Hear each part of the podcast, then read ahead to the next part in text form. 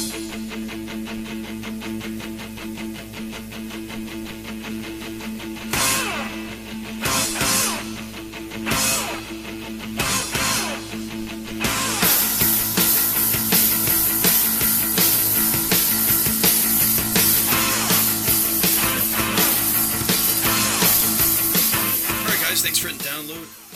New Blood Rising podcast, part of the Questionable Endeavor Network. We're in season five, from Sting to Hogan, taking a look at WCW from approximately mid 1990 through approximately mid 1994. Again, with WCW, taking a look at Sting all the way to Hulk Hogan's entrance, things of that nature. We are now at the end of a calendar year of 1990. We didn't spend long in this uh, year, but it, nevertheless, it's a huge pay per view. It's Starrcade 90. And I'm William Rankin, joined, of course, by Jason Kiesler How's everybody doing? and Charlie Stabile. How's it going? So here we are. Um, I was kind of, I'm, I'll be honest, pretty excited for this because the good thing about these shows, like, and again, like, we always joke about how we rate them, like, doesn't necessarily correlate to how good or bad the show really is. It's uh, honestly the shows are much better than the ratings. We've said that. I was kind of pumped for this because the show's been good enough to where like I care about some of these payoffs that we're supposed to get. So, Jay, like, did you feel sort of similar? And also, again, is this? I always like to ask if this is something you watched during the time period, actually, of 1990. I watched it a couple days after this was right before school's Christmas break. And so my dad taped it, and then I watched this like uh, Christmas Eve, I think, that year. What are you laughing at? Christmas. Eve. oh, you know, it's just I watch Christmas Vacation. What's this Well, wonderful and- life? I mean- It's Starrcade. Well, Starrcade used to be what? It used to be a Thanksgiving show, mm-hmm. and it was it would it would come on what Thanksgiving? Would it come on Thanksgiving? I think it would, right? I don't remember. Jesus, uh, I think it was. I think this was like a thing. This is Thanksgiving here. You eat, then you go to the Starrcade at Greensboro, or whatever That's the fuck right. it was. Yeah, and then and then that's when Survivor Series became the big fuck you to to Starrcade. but uh, Yeah, yeah, we're gonna show ours on TV. but like that's what I was at. You, Charlie, were you pretty excited coming into this one too? Yeah, uh, mainly because of the promos that they were doing uh, at the Clash of the Champions. I was Yeah. like, wow, they're gonna have Luger fight Hansen again. Like, I was really excited to see that. Especially since Luger's, they really they did a pretty good job of having like to instant not having him rebuild all the way back up. They kept him pretty much right at that U.S. title number one contendership level. But I think Stan Hansen is such an interesting opponent for him because you know Luger. I mean, he's like the body Donna. I mean, he just looks like what everyone kind of wishes they look like. And then there's Stan Hansen, who basically looks like what we look like. And yet, I don't- know. No, yeah, I wouldn't You- say but, But you, that. but, Uh. but you, I'm saying like the typical average person is closer to him than Luger, and yet Luger is is coming into this thing as the face. Yeah, yeah, And basically, Hansen is the next best thing to what a monster heel would have been. right. And I, I find that contrast interesting, and I, I think their styles really match well together. Yeah, um no uh, spoiler, it's a pretty highly rated match on this show, so it'll be cool to get into it. Um let's kick it off here. Where are we? We're at the Kiel Auditorium, St. Louis, Missouri. It is December 16th, 1990. We kick off with Jim and uh Paulie Danger, Jim Ross Paulie Dangerously letting us know that Starrcade is broadcast to our service members overseas as part of Desert Shield. Oh my god! It's In you know Saudi what's, Arabia, What's crazy is what's wild about this, just real quick, is we always know it as Desert Storm. It's crazy. Remember, like, yeah, it was actually I Desert Shield that. for a little while before, like, we were full out. Like, all right, man, let's let's enter the Rumble here. Well, We've been keep- hanging around the outside too long. they keep talking about Saudi Arabia, and it just keeps making me laugh because all I can think of is so this is the greatest Starrcade. Damn. so we we get a um very we get a very quick plug of the big matches before we head to Gary Michael Cappetta, who, bless his heart, he is uh he's in for a workout tonight. He's he does good. I, I for the most part, Yeah. Cappetta does really well with some of these. What I also love is that, like with ring announcers of this era, have you noticed like when they hold up the paper, it looks like the paper's been mangled. Like it looks like they've been like just strangling it and crunching it up at ringside. I love when they Even right from the get go, it's like first match. It just like these were my notes I took last week. I watched them. I love when they do the wide shot of the ring uh, from basically what the the hard right of the auditorium is, so you can see the guy coming down the ramp. But I, I just watch Cappetta. He is so animated walking around Yeah. that ring. he really is one of the gr- like I'm He's the voice yeah, of WCW. I'm gonna say underrated. I am gonna Yeah. say underrated because usually Fink gets the big one. Chimel He's better than Chimel. gets a lot. Of course, Lillian gets a lot of. I think Cappetta's number two. and David Fink. Penzer, Penzer gets good. a lot of WCW plug. But I, The I guy that did ECW. What? Who was that? Oh. that guy was great. I'm- I- I don't know oh, his man, name. why am I- I'm blanking on the name. I'll, This is Taz. Yeah. I'm like fucking a it is. and a lot of it was the way Cappetta would go. This is Sting. Yeah. That was the coolest thing. The way he was introduced. hmm And everybody else is just their name. But no, we're gonna give you a This sentence. is Sting. so cool. All right. The, the little opening package that we get is hilarious, not just because of the Starfleet Ingrams, but because there are two Butch Reeds and no Ron Simmons. With those little Ouch. inks go up. that hurts. They use a Butch Reed without a title and a Butch Reed with a title. It's just it's just flipped. It's like the player one, player two Butch Reed I um, think we, that they have going we on. got to get some screenshots of that to show it because that's fun. I didn't Yeah, catch I didn't that. catch that. I watched it several times just to be sure. And uh, yeah, and you know what's cool is our screenshot quality when we're take either taking a picture of our TV with our phone or doing the screen grab from a computer are still better than the Starrcade back screen caps that we get. Oh, yeah. man. Some of those, you- by the end of it, they're so lazy. They are. They're like, oh, we They're have- not telling anything interesting. Didn't they give us one on the Black Scorpion? Yes, which like, most of "What's it's unknown. Point? Most of it's unknown. we don't know. Unknown, unknown, unknown says he's from Sting's past. We don't know. well, I love later in the show they say like this. He might not even be a wrestler, and Jer- uh, I think Paulie says that, and Jared's like, "Well, no, uh, he did say he was a tag partner." Uh, Well, there you go. He must be telling the truth because he's a bad guy, and they always tell the truth. um. All right. So this part, this part made me. I this first hour of this show, I said it a week ago, is bonkers. It's crazy. It's full of some of the most laughable moments and jaw dropping, as you put. oh yeah, right This- off the bat. Gary introduces Sam Muchnick, who we caught a promo of it um, at uh, uh, Clash, Clash It sounded like he said Sam Mustang, and he said it twice. so and we got Missy BMW coming in. they get a nice, so they get a nice pop. Missy Hyatt and Sam Muchnick. Sam gives some really nice words about the fans, and he thanks Turner and WCW for inviting him to Starrcade. And I'll be honest, Well- I thought he was going to do a ram jam to nothing off the top rope after this speech. Well, it starts here and it kind of continues for this first hour that the microphone only seems to work for Cappetta.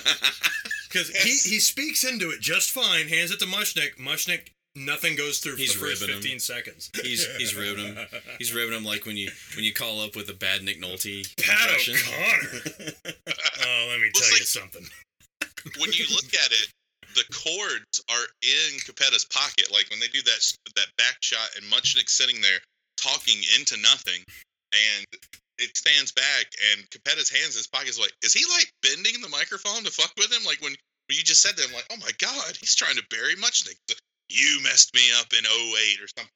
08. Jesus, Oh, wait. like I'm in 1908. The NWA. Uh, Yeah. Then we get this. Oh Uh, no, don't easy. I mean, I understand this happens at shows. It just it just usually isn't a. Well, all right. They do the Star Spangled Banner and the display of the colors, but Gary Michael Cappetta is talking over it for at least the first ten seconds. Where's man. all the protests of this? Where's Pop pulling its freaking fun? Cappetta takes a knee as it's going in the bed. Come on, Mustang. he does a ram jam to Cappetta. Have you ever seen a one true bully? And Kaepernick's trying to impress his girlfriend. Sam He's Kaepernick. I want to see him with that throne. I want to see Sam Muchnick with the. A lot of title changes in this building. Jesus. um, one thing that's great about this era is when they do pans across the uh, crowd to see the dot matrix printer printouts that are like the, you remember the the uh, perfed paper that was. Yeah, know, I, mean, I know what dot matrix is. the, remember the old printer paper that was always like connected, like you had to like tear it Yeah, off. yeah. it says what is that i think it's one that it's not it's not WCW. Isn't it the Sid rules the world? Isn't that there's the? a Sid rules, there's a Merry Christmas, and the, Oh, what's so great is there's there's Sid rules the world, and then Merry Christmas, and the dude who is bridging the gap between the two signs is a dude who's in full denim jacket with his t-shirt, and he looks like he is about eight beers in and is ready to puke. And it is not a Merry Christmas for him. He's on the front row. I, I have a screen cap of him because I pulled it. Cause look, this guy said, "Please say we're going to get to see this dude throw up." oh man! He's ready to go. And you know those printouts? They probably took like ten minutes, like Yeah. like for a, a page. You know? Bringing that into the arena. Oh my god! Excuse me, pardon me. I got a briefcase full of signs. I'm here to see Michael Wallstreet. Where is it? There's 35 of us. We have one sign that says Cesaro section. Can you imagine if in 1990 Road Dogs thing was over and people? That. Oh man. Oh no. Excuse me. Yeah, par- pardon me. Here, Can you pass this down? Yeah, just just keep going. Sharon. Yeah, here it comes. What happened? I was fired from the office for what? For stealing supplies. I had to print out this sign. $23 worth of paper. Fuck you, Verizon. So let's go to our first match. Uh, it's beautiful Of Bobby. 14. Beautiful Bobby. What's that? Of 14. Yes. Boy, my, heart sank when I heard that. How long is this? Oh, I love that some asshole bitches, like in one of the comments I read, it was like, they didn't give any time to these. Well, motherfucker, they're 14 matches, all right? I don't. Can I bring this up real Sure. fast? Uh, Capetta does this every time. So there's 14 matches. Right as he introduces every single match, he goes, and a 20 minute time limit. if you do the math, that equals four hours and 40 minutes. if every match hit 20 minutes, you're looking at a 280 minute show. It's, it's impossible. The main events, the last three matches, each have a one hour time limit. Oh no, is that right? no, boy. Oh, oh, no. So, Which is funny that they say we have a one hour time limit when the main event starts. yes. But when there's after 30 minutes have passed, Jim Ross is like, we've only got two minutes left. Whoa, man, oh my god, yeah. Yeah. And I kept hitting pause, and I was like, this show goes two hours and 49 minutes. You've got 11 minutes after that. We're out of time. We're out of time. We got two minutes. this time. We're out of time. So let's explain why Beautiful Bobby's by himself. Because we saw this last, we saw this at Clash 13, and it's kind of like, ah, what's going on here? So Stan Lane and Jim Cornette quit WCW after walking out on a TV taping. This is sometime after Halloween Havoc 90. Uh, to be honest, I'm not gonna. I can go into much more detail, but I, if you really want to get the best of it, just go look up the Jim Cornette shoot interviews about 1990 WCW. It's excellent. It's some of the best stuff. There's, it's crazy. So apparently, just to give you a, a couple bullet points on this, like this year with Jim Herd, Jim Herd obviously rubbed Ric Flair the wrong way. We've heard that many times uh, throughout many Ric Flair documentaries or whatever about his history in WCW, but it was also pretty bad for Cornette. Cornette and him frequently butted heads. He wanted, he constantly just thought like the the Midnights were way past their prime, past their due, shouldn't be, a, really shouldn't be uh, as big a part of WCW. But basically, they come up with a plan where they were going to be a part of the Horsemen. Now this is pre Sid, and I think this is pre Windham. It was Arn and Rick were the only ones in the Horsemen at this point. They were gonna put the Midnights in there, and Cornette was gonna back off as a manager. He was gonna disappear and just go just strictly into commentary. Well, then they just they reneged it at the last second, and Cornette was like, "All right, I'm pretty much." He he knew he was pretty much done at that point. But they they finally walked out.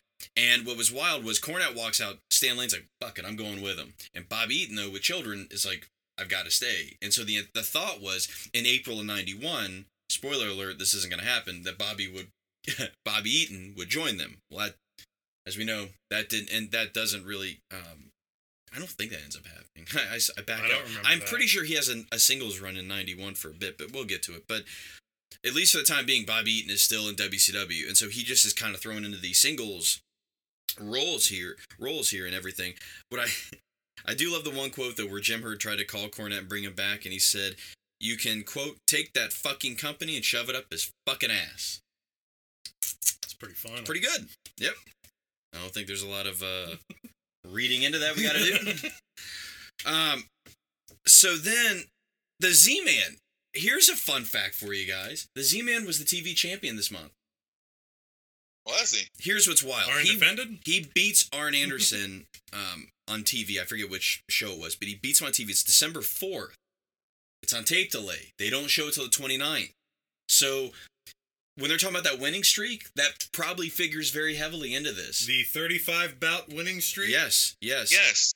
Because believe it or not, Ole Anderson, of all people, is very high on Z-Man. Didn't he lose at Clash? He did lose at Clash. Was that less than a month ago? It was in November, I'm pretty sure. It was Thanksgiving Thunder, so it was around Thanksgiving. What's he doing? Like a match and a half a day? Exactly. Yeah. it was the week of. Uh, it was. It was the week of Thanksgiving because it was the Tuesday before Thanksgiving. But it's really wild. Like he literally, and he'll hold that belt because it'll he'll lose it again on TV, so it really won't matter. January seventh, ninety one, Anderson gets the belt right back. So for a brief period of time, I wrote a piece about this years ago. It's this cup of coffee run that Tom Zenk has as the world television champion. I would liked to have seen that. I know, but nevertheless, I just wanted to mention that quick. Jason, it's all on you, buddy. Start off. I, I'm sure you want to talk about these Starrcade stats, so we can we can lead off with that if you want. Beautiful Bobby versus the Z-Man. Yes, I do. The Starrcade stat should be this season's Mayoko because some of these are fucking just fantastic. With the, as you pointed out from Bobby Eaton's, it looks like they caught him mid word, so it is not a flattering picture, and he's just in a polo shirt. Um, my favorite, what what's cool is where it says where it says he's from.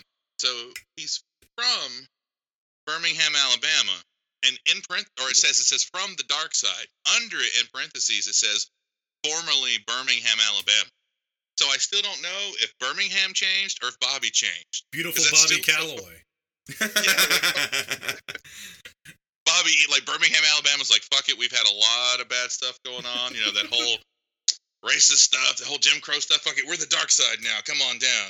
Um, it's not cool, but like, I gotta say, I was pretty fucking excited for the opening match of the show to be like the Z-Man. You know, it's like, man, that's cool. And then his 35 bout winning streak, they don't make up a big deal about it at all. Doesn't make sense to me. 35 wins in a row is a lot. You know, especially back then when you're on the road all the time. I'm sure it's inflated, but we never know.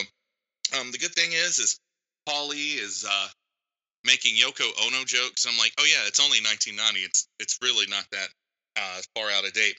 But is Paul's phone just a cordless phone and not a real cell phone this time? Yeah, that, I noticed that. He's, he's got the uh, got the Gordon Gekko phone. Oh, this is just freaking. It just looks like it's one he just like shit. I lost my phone. He just pulled one from a fucking Radio Shack somewhere. It's just got the base sitting in his car. Um, but with the Yoko Ono jokes going through, it's that uh, he's never seen Z-Man lose a match in less than 12 minutes. Well, we just talked about he lost at the Clash, and that definitely wasn't a 12 minute match. God knows that Vader match was not a 12 minute but I guess you know he was managing, you know, Mean Mark then, so he wasn't paying attention to anyone's matches. So there's there's no telling. Um, they call uh, a very lumbering kick a super kick that literally just looks like he does a mule kick that Bobby jumps off the top rope to do. Bobby seems really wonky. Um, he gets up to do his leg splash and he's on that top for a solid I don't know 30 seconds and he's just sitting there shaking. Um, this match starts the beginning of no one seems to know what rules are anymore because at some point Z-Man jumps over the top rope and does a crossbody tackle onto Bobby Eaton out on the ramp and tries to pin him. Uh, Can we talk about the kitchen sink spot? That's the best. sure. You, you, you, yes, we can. I mean, go ahead. I mean, you know what I'm talking about, right? You know the I don't know, man. There was so much I'm sitting there going, this, I, like, at some point I got disheartened because I'm like, this is not a good match. it, it's yeah. Z Man again just looks all over the place, and yeah, man, let's do it. Yeah, come on, what are we doing? He takes Yeah. this. There's this Bobby Eaton goes for a kitchen sink, and it looks like the Z Man doesn't know what the move is, and he just kind of just kind of collapses. And Bobby Eaton just looks at him like, "What are you doing?" Like he he puts his hands out, and he's like, Oh, he did do that. Like- You're right. "What are you doing?" and it's one of the Let's do it again. Yeah, I mean, yeah, it's one of the best reactions because he doesn't even try to cover for. it. He's just like, "What are we doing here, Tom?" You know. Uh, Thomas. But anyway, Jason, I'm sorry. I just uh, that that was and yeah, his spots in this match are all over the place. Right, especially because it's Tom Zenk and they or excuse me, he's full on Z Man now. Um, with his Zorro Z on the back of his trunks. He goes up and they keep talking about his patented top rope drop kick, which you know, back that's pretty impressive. He's a big dude. So he goes for it. Bobby's nowhere near him. So he just completely flops it. Bobby rolls him up and wins. And so a dude who you just, even though you didn't make a huge deal out of it on commentary, with a Starrcade stat, he is on a 35 win winning streak. And there's no, oh my God, that's, you know, I know it's not Goldberg streak, but that's a lot. There's nothing. There's no like, well, this is a big win for Bobby. This has got to put Bobby in contention for something, blah, blah, blah. No, I mean, like, to me, if you're on a 35 win winning streak, you should be. I mean, you say he's a TV champ, but there's no belt because it hasn't been on TV yet, which is fucking weird. Um, so, but you should like be in contention for a U.S. title at that point. To me, um, I don't know. I was just really, really shocked how much I didn't enjoy this match. So I gave it a four. Yeah, it's. I, I, I'm. I'm gonna be going probably similar. Charlie, what'd you think of Z-Man and uh, Bobby Eaton? I think that 35 bout winning streak is bullshit. Oh, by the way, the streak is over. It's Like- Nailed it. Uh, Where's the guy to go? You suck. I know. Retire. Retire. Uh, the Z-Man is a bachelor. Oh yeah. Thank you, Starrcade Stat. Yes. Wow. Is- Or wait, wait. Was that in the, that was this? Was that in the Paul, Stat? Paul E threw that out. I thought Jim Ross threw that out there. I thought it was Paul I don't know if he would throw that out. Nobody should have fucking thrown it out. Like that's the whole thing. Probably thing. should have Like, kept that And one. he's a bachelor, folks. Yep. Sorry, Jan. I'm into him. Sorry, Chad. I'm leaving you. Shit. I, I find it interesting that uh, this is when the announcement comes in that Ric Flair has uh, had to withdraw from Starrcade due to uh, what they said at first sounded like an automobile accident, but then we just found out it was no, the car just stopped and, you know, excuse me, yes. and then they just pull them out and beat the shit out of them. No, they don't even do that. They just kind of hold them. We're, we're gonna walk you over here. You know, just uh, my favorite moment of the match is Z-Man puts Bobby Eaton in a hammerlock, and you hear this fan like in the front row just scream, "Give it up, Eaton!" That's a 1990 fan. That was such a great little. That's better than you suck. And just give it up. Um, J- Jr. uh, tells us that beautiful Bobby's offense has been endorsed by NASA. Oh, because he's a high flyer. Because right? he's a Oh, high okay. flyer. And I'm just like, no, Well. well. um, the crowd gets really into this towards the end. And uh, I can't say I, I blame them because, yeah, towards the end, the whole thing starts making sense. Uh, the match um, uh, ends with a small package. Uh, I'm gonna I'm gonna be the odd man out here, gentlemen. Uh, I gave this a six. I enjoyed this. It's gonna be this is gonna be a show, all right. this is gonna be a show. Um, I don't have too much more to say from what you guys did. I he does he Zenk does do this drop kick earlier. I think it's earlier he tries it, and I swear barely his foot barely catches. Oh, him. yeah. he's like, oh fuck it. it's the very definition of fuck it, and I'll get one foot on him. Uh, his chemistry is terrible with Bobby. Eaton That's unfortunate because their chemistry together is terrible. Um, and I was shocked that this one gets arguably some of like the most like when you look at the matches and the time they get, this gets eight forty five. Mhm. Yeah. Um, I'm excited to see these guys do other things, but boy, they just didn't seem to click very well. I did only give this a four, um, to be honest. Um, yeah, it. There's something about Z-Man where like either people aren't hearing him or he's not being heard or people don't understand what people just don't understand what's going on in a match with Z-Man because that that spot last month which one? well the one where the guy like or what was it it was uh the, the, the, the prime time prime time does not like follow Oh, him into the Lee. corner yeah. Yeah. he just kind of hangs out in the other corner and Z-Man does that best of luck uh springboard to That's- nothing Well, that's what you're gonna do, are you? when does he Sam Muchnick do that Sam.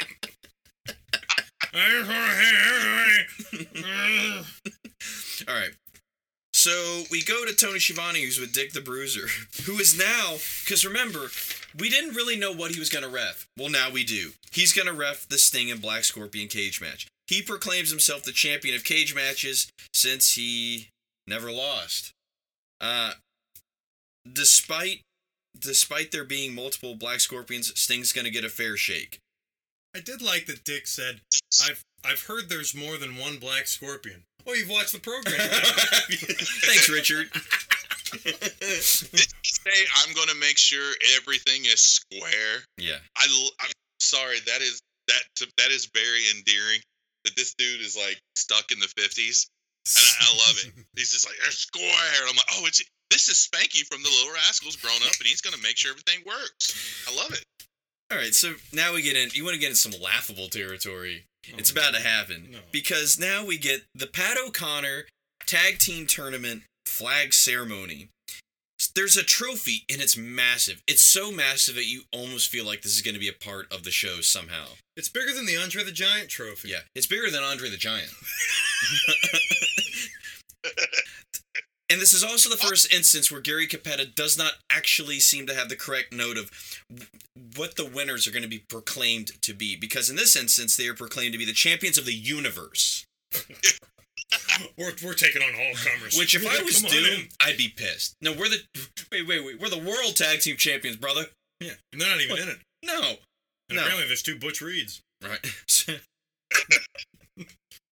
The unnatural Butch Reed.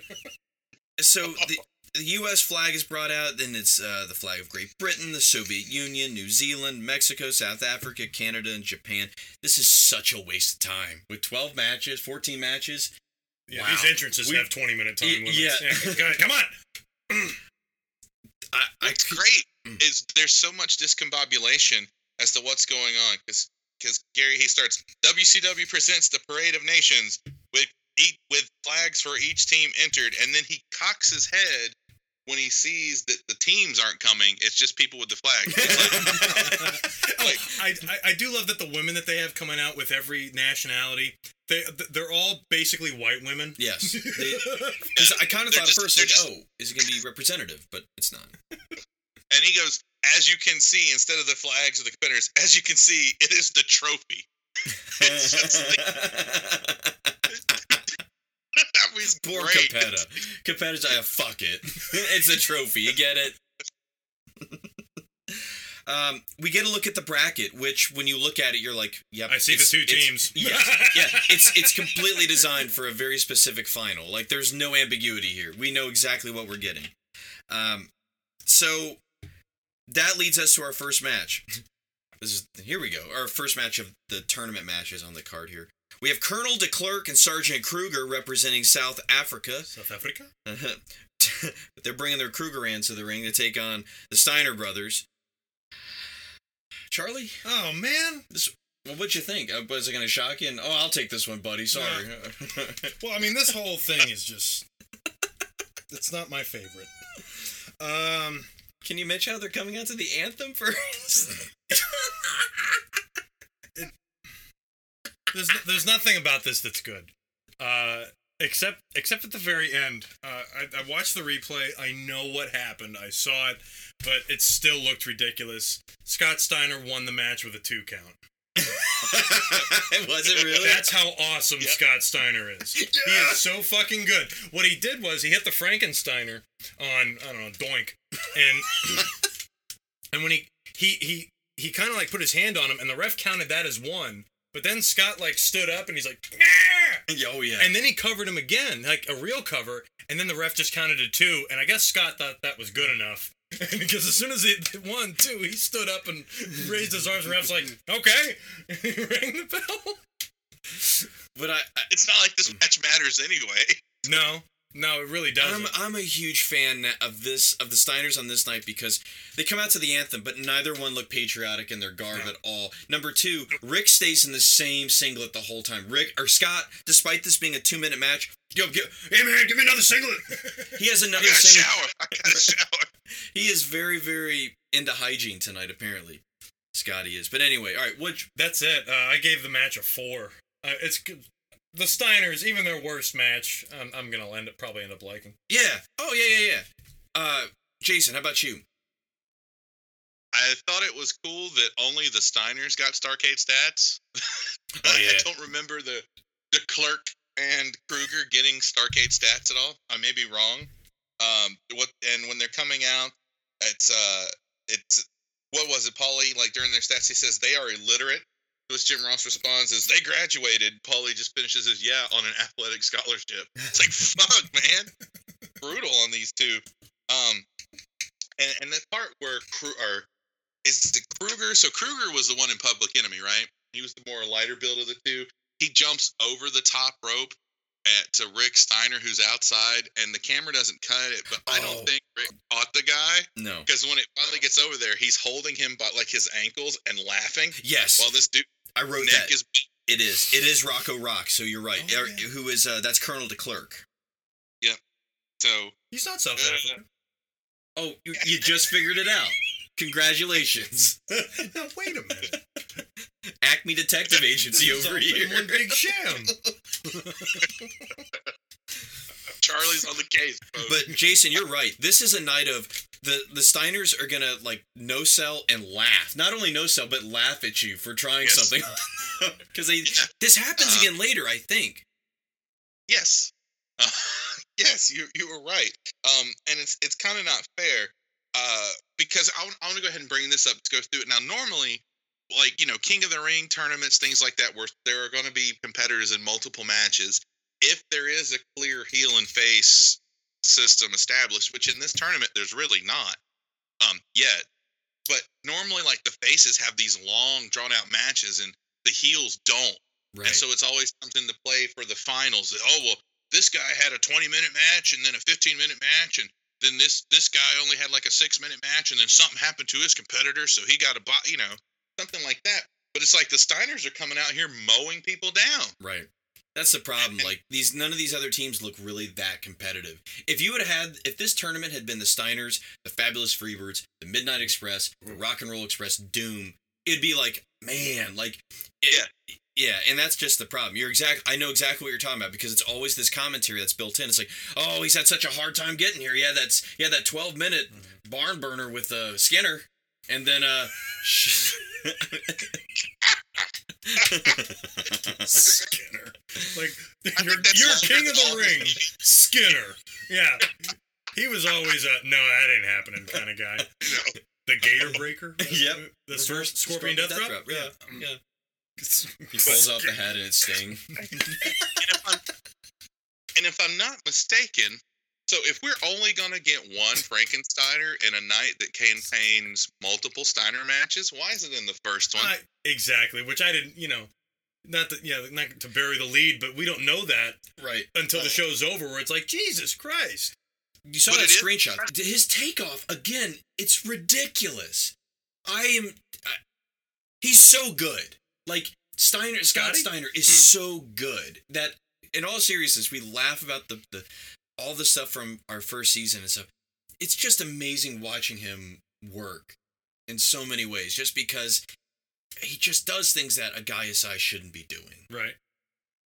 That and you saw that he did a Frankensteiner recently, kind Off of. the top rope. Yeah. I don't care. It was That's awesome. Yeah. It was so cool to see. He looked quite winded after he did it.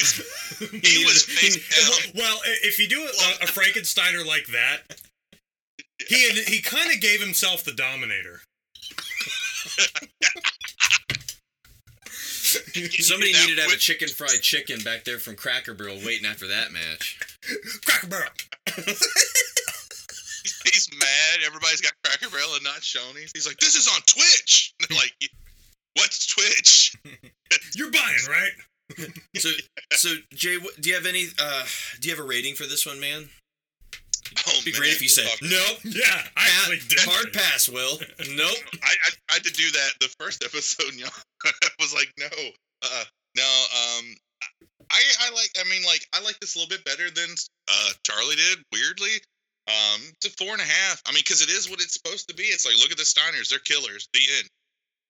I gave it a five. It's only a two minute match, but I love that the Steiners are the one guys who like they get. It's exact when they have a match like this. It's exactly the length it should be, and it should. It's exactly at least in the way it's executed the way it should be. Short, quick, to the point. Destroy these guys, get them out. And the other thing that's believable is, and Jr. tries to play it up in the sports angle here that DeClerc and and Kruger like a number eight seed. So like they're they're basically guys who barely made it in. And the Steiners are obviously the number one seed, so they should dominate these guys. So it's it's very well executed. Probably should have been the opening match of the, of the night in a lot of ways, just with the way it comes off. But I give it a five. So now we get a afterwards. Quick, uh, do we get? Oh no no. I thought I thought there was an interview. Never mind. We I go. believe they go right to the next match. Yeah, we go right to our next match. Wow. What a shock! Yeah. Did you know about this? all four of them. Well, not really. Three of them. I'm sort of like, wow. Well, I'm confused about two of them, All right. So I'm trying to hope. and I think everyone else on the program was too, especially the guy typing. Okay. so the match, the next round, representing the UK, we have Norman Smiley, pre Wiggle, Yes. Happy to have him. and Gentleman And Chris Steve Adams. Austin's trainer. Oh, right?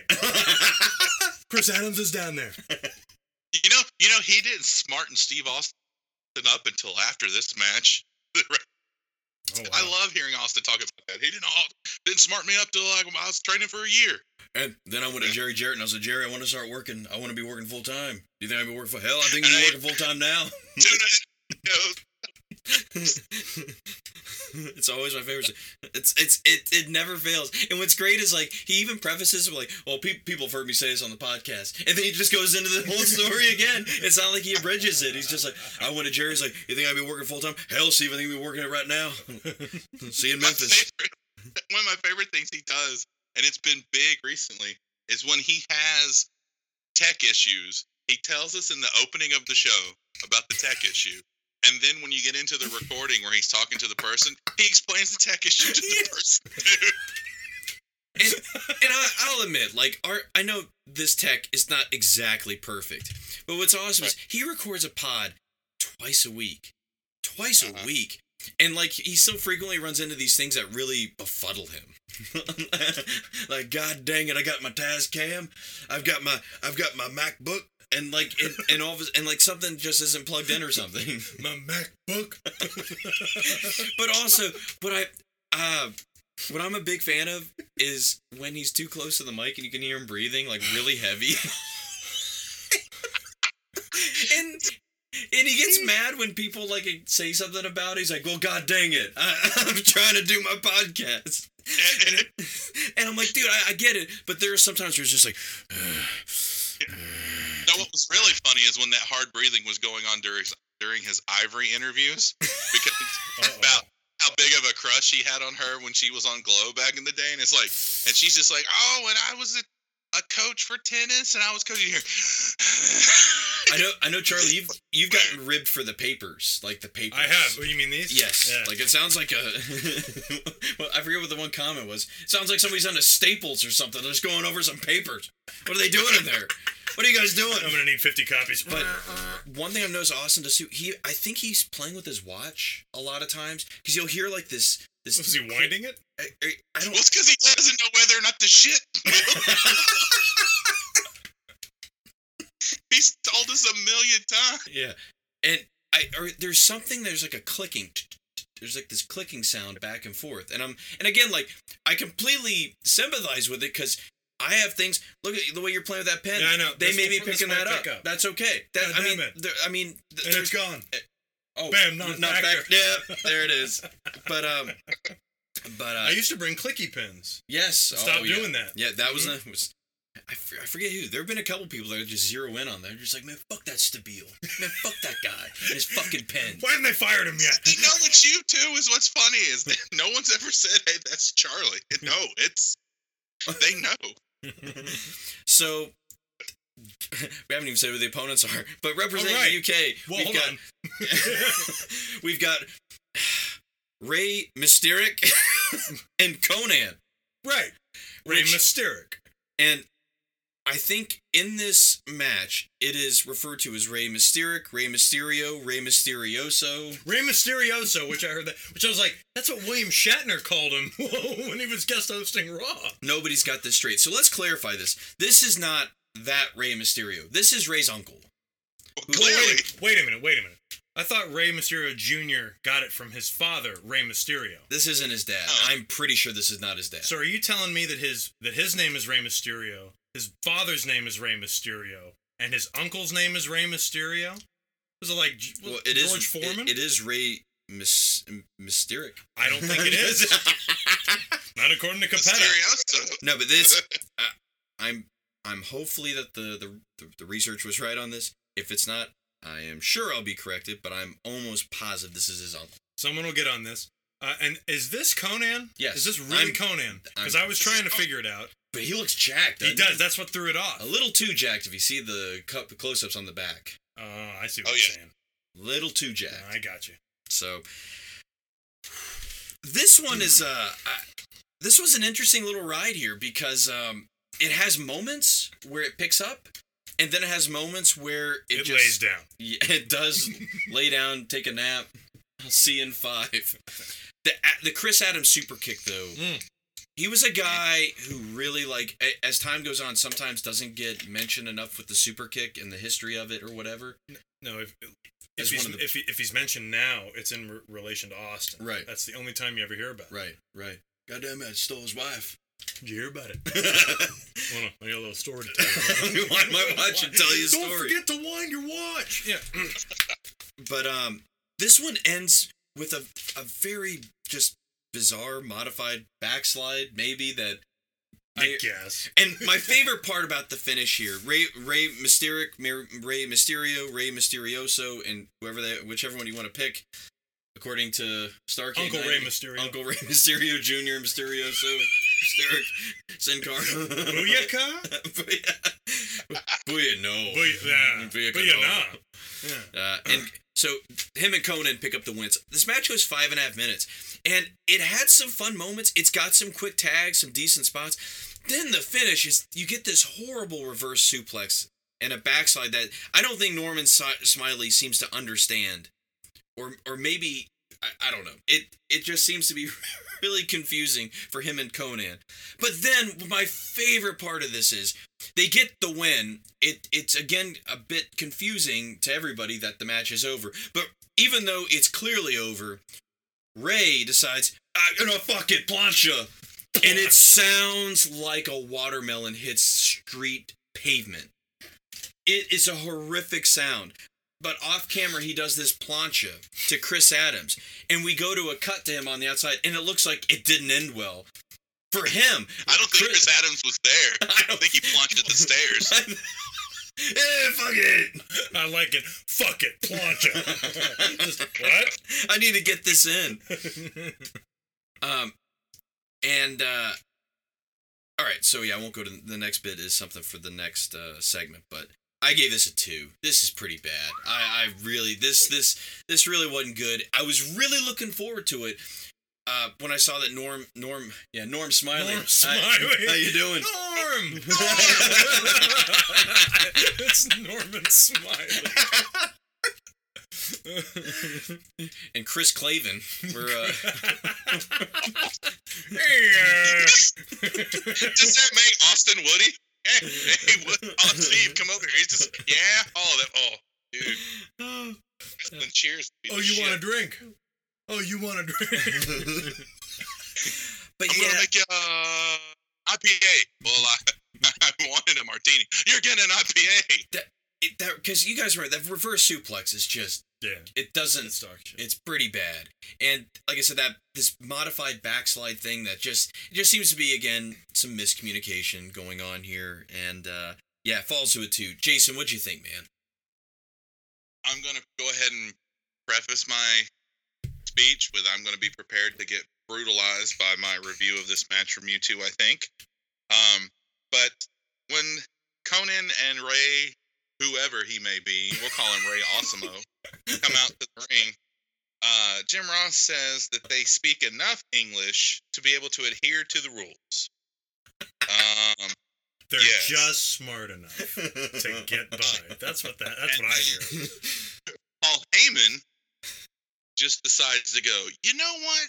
That's not enough. So he makes some banana boat comment He did. about like I was like, oh my god, like I'm I'm done with this. The thing is, is like the parts of this match that were that, that were good, I really like. I like the the Chris Adams super kick into Norman's German suplex. I, I like just you know the the dynamic offense that you see Chris Adams do. I don't ever remember up until this moment ever seeing him wrestle. but you know, it, just from hearing Austin, t- this is the guy that trained Austin. I don't expect him to be like cutting cartwheels over Norman Smiley doing a leg split after his legs have been, you know, it's like it's just stuff you don't you don't see. I, just and then contrasting with some of the lucha because we got guys that that I mean the lucha style definitely isn't what it is today, but it was a lot different than what they were just in there doing.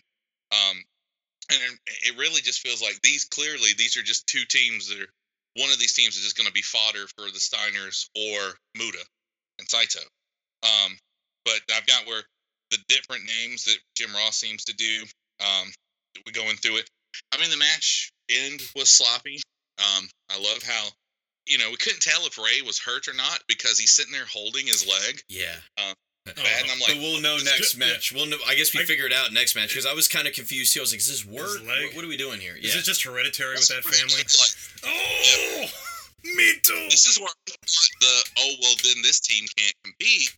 So but this other team lost, so somebody's gonna get a bye. This is where I thought it. I was like, oh, oh nope, nope, we don't get that. Um, but as I said, the parts that were good, I really liked. I I gave this match a six and a half. It's not bad, man. No, I mean I get it. Like the ending's what really hurt my rating, to be honest. Because you're right. Everything you said is right in terms of there are moments earlier on I think that are really good between them. You But- gave this a two. yeah.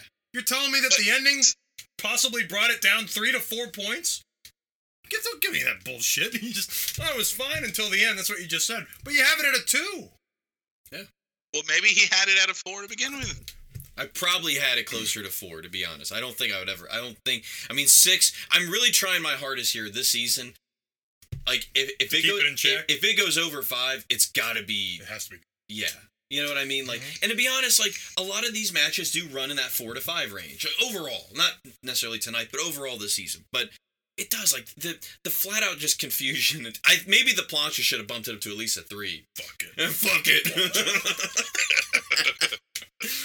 but uh, J- uh, Charlie, what'd you think, man? It's terrible. All Uh, right. It's really bad. the The part that made me uh, laugh the most is uh, Ray got thrown out of the ring at one point, and there are these like incognito stairs that nobody uses that are like on the Paul Hay- Paul Paulie and Jr. side of the ring, and and and Ray's elbow smacked into it, and you could see it, and he just immediately just what's that doing there? oh God! And True, it is painted the same color as the mats and the ring entrance. yeah, and I, I thought That's that was a little mean. Them at the end of the match. She's giving the stairs the receipt from the elbow. So between that and trying to figure out what the hell their names were and trying to figure out if those were even the people I was thinking of, uh, but I just lost interest by the time the bell rang. Uh, I I gave this a three. I'll tell you what. I would have bumped it up to a six if Ray Stance was his tag team partner instead of Rey Mysterio. Here comes Dan Aykroyd as a Ghostbuster. All right. Cigarette falls out of his mouth. What are you thinking about? Oh no, it's a run. You gotta try this plancha. Has got the positive goop all over him from Ghostbusters 2? This is great. I love the crowd's vibe. Fantastic. so then we go there where I'm gonna start calling these the Jim Ross Me Too moments of the night. Oh no! Because- oh, the, this this was good. But go ahead. Jim Ross says, "Let's send it up to Missy. Hope she's not wearing one of those atom bomb dresses with 50% fallout." Man, you know he came Sorry, up with that off air. Jan, I know we talked about it, but That's Taker. That is No, sorry. that is Undertaker. Jan. Yeah, okay, there we go. It's your reset for Jr. oh god. So, uh, from there, we now go to our next match in the uh, Pat O'Connor Tag Team Tournament. Got a dandy on our hands here. It's the Royal Family, aka Rip Morgan and Jacko Victory, versus the Great Muta and Mr. Saito. Did we talk about who who uh, Missy interviewed? Oh man, I skipped that. Here, we'll go to it real quick because this is 'Cause I- actually pretty good. And I realized who it was. Yes. Wh- Which part? Alexandra York. Oh, you didn't. I didn't know. I don't even remember that being mentioned in the last episode. I said you never. You didn't. I must not all have right, heard it. No worries. I'm sorry. So yeah, Missy Hyatt's with Michael Wallstreet and Alexandra York. Missy Hyatt says the computers predicted that Michael Wallstreet would beat Terry Taylor in less than eight minutes, which apparently uh, Terry Taylor didn't like. I actually had to Google this because I was like, that sounds made up. uh, Michael Wallstreet was featured in the money section of USA Today, and it was just money section. it's like, like, is there a section on a newspaper that just says money and shit that's just up? here we go. Like, wouldn't that just be the Wall Street section? There is a money section. Yeah, CNN's got a money section. Yeah. Welcome. It's How you doing? what year is it? Encino Man over here coming out to play. Hey, buddy. So, uh, I mean, Jay, I've got a, I, just a couple background notes before you start with Rip Morgan. Rip Morgan previously was the flag bearer for the Sheepherders before they became the Bushwhackers. He appeared in WWE in 1985 as Bigfoot, briefly. According, All out of ideas. uh, I have something here for uh, we Jacko Victory. We know who that is. Man, I oh I came unglued. Yeah. I was, I was like I always thought he might have been in WCW, and there you go. And uh, so, Mr. Saito, I thought this is interesting. According to police, on April 6, 1984, Ken Patera was refused service at a McDonald's restaurant after the restaurant had closed and threw a boulder through the restaurant's window in retaliation. The responding officers testified that later, when they arrived at Saito and Patera's hotel room to investigate, someone matching Patera's description in connection with the criminal damage report Saito was uncooperative, and both wrestlers assaulted the officers, taking turns beating them until other officers arrived to subdue them. As a result of the incident, Saito and Patera were convicted of battery of a police officer and sentenced to serve two years in prison. On November 16, 2012, Patera was interviewed on KF, KFAN radio, based out of Minneapolis. In describing the incident, he stated that he went to the McDonald's around midnight to get a burger, but found it closed. The lights were on because they were shooting a commercial. So not only Ken Patera, but another customer, who he described as a young adult, had arrived thinking that they were open for business. The young adult threw a rock through the window, but Patera was blamed. Saito was never there. I just thought that was interesting because I was like, he threw a boulder through a window, which I could believe. Ken Patera was quite the strong man. Yeah, he was a big. I, Dude. s- I like the concept of a boulder versus a rock. Yeah, a boulder makes me think of something much bigger. Yeah, oh yeah. That is Yeah. pulled from Um, so- Wikipedia, so the accuracy on that is debatable, but I just thought it was humorous to read. It's really cool. I'm glad you did because then that really makes sense later on during the finals of this tag team tournament where uh, Paul Heyman t- keeps harping on the history of the referee and Mr. Saito, where he said he gave him bad advice. He told him to stop eating at McDonald's. Makes so much more sense There now. you go. Holy crap! Hey, I was like, first I was like, are you just calling him fat? That's like a muscle drum. That's not a fat guy drum. I do. I did want to call him Mr. Fubar because Mr. Saito does not look like a guy you want to encounter No. anywhere. No, he looks like he could play like Odd Job in a '90s remake of a Bond film. I mean, he's Yeah. stoked. That screams henchman all day. Oh yeah. Um, I love it. But uh, you got old Rip Morgan and Jacko Victory, who, God bless him, apparently they, they give this whole backstory that Jacko Victory was born in Jersey and didn't like Jersey and went to New Zealand. That's a hell of a jump. he did the whole close your eyes and point on the map. That's where I'm going. oh, I guess I gotta go. uh, but uh, but we get Muta. As a kid, I was so enamored with Muta. Mostly as prior to our run-ins when we started this, there was a lot of Muta Sting matches, and it just always seemed to be that that Muta and Sting were back and forth. It was like you know the the predating Vampiro, they were the brothers in paint, even though they were always fighting each other. It's like it just it worked, and Muta's movements are so dynamic, and you can't you got to follow him. It's like similar how The Rock started doing it years later, where, where he would over exaggerate his elbows and things like that. It just made him look so crisp and so good. Um, but literally, my notes on here are I dig Muta's elbow drop and his springboard elbow clunky finish. and it's just like, um, that's it. And but I love this match enough to give it a six because Saito and Muta. wow. That is, Yeah, they, that's a match goes 541. You give it a six. Finish. I, I, the German suplex. Is it Muta who does it? I think it is, isn't it? I think it's Psych. Yeah, it's Muta who does the German suplex because you were just talking about how bad the last one looked. Jacko's a little big of a guy. I think he gets up, and that's when the the finish gets a four count instead of a three. What'd you think, man? I have two notes: Jack Victory exclamation mark and nope. Three out of ten. What's the note for? It means I didn't like it. That's the only thing I can think All of. right. I I don't remember anything from this match. Not a single thing. Hot Do you watch the match and then a day later do the notes on it? All right. I like to test my brain a We're little gonna bit. talk about something. No, Charlie, you're doing the whole. Oh, I gotta hurry up. Put this in my dream journal. Shit, I forgot. Um, I gave it a. F- I can't believe I gave this a five. I wonder what I was thinking. I gave it a five, but I my notes are. Uh, I said solid. Didn't expect it to go that long. I I'll be honest. I did not expect Saito to be like he takes a lot of moves in this, which I think when I saw him come out, I was like, oh, this guy's gonna just eat people, and he kind of gets eaten himself for a little while in this, which That's a kind lot of food. Yeah, he gets Big Mac'd hmm, a lot during this. It seems like it's weird. So I kind of expected him. I didn't. The thing I have to also remember, I'm pretty sure this is this guy had been wrestling at this point for damn near 20 years. So I think I think he starts in the 70s. So I I guess I shouldn't be shocked. That, So he's earned that Mister title. yeah, I guess he has like Miyagi. but anyway, yeah, I I guess I also expected them to dominate since they're pretty much the other team in this tournament. I guess I expected them to dominate a little more, but apparently I still gave it a five. All right, moving on. Paul decides to then interview them, which is great. Ex- I love the fact that, uh, uh, yeah, no, I guess I don't love it that much. I hate the facts. I, you know what it is? Is I'm thinking about what happens with the skyscrapers later.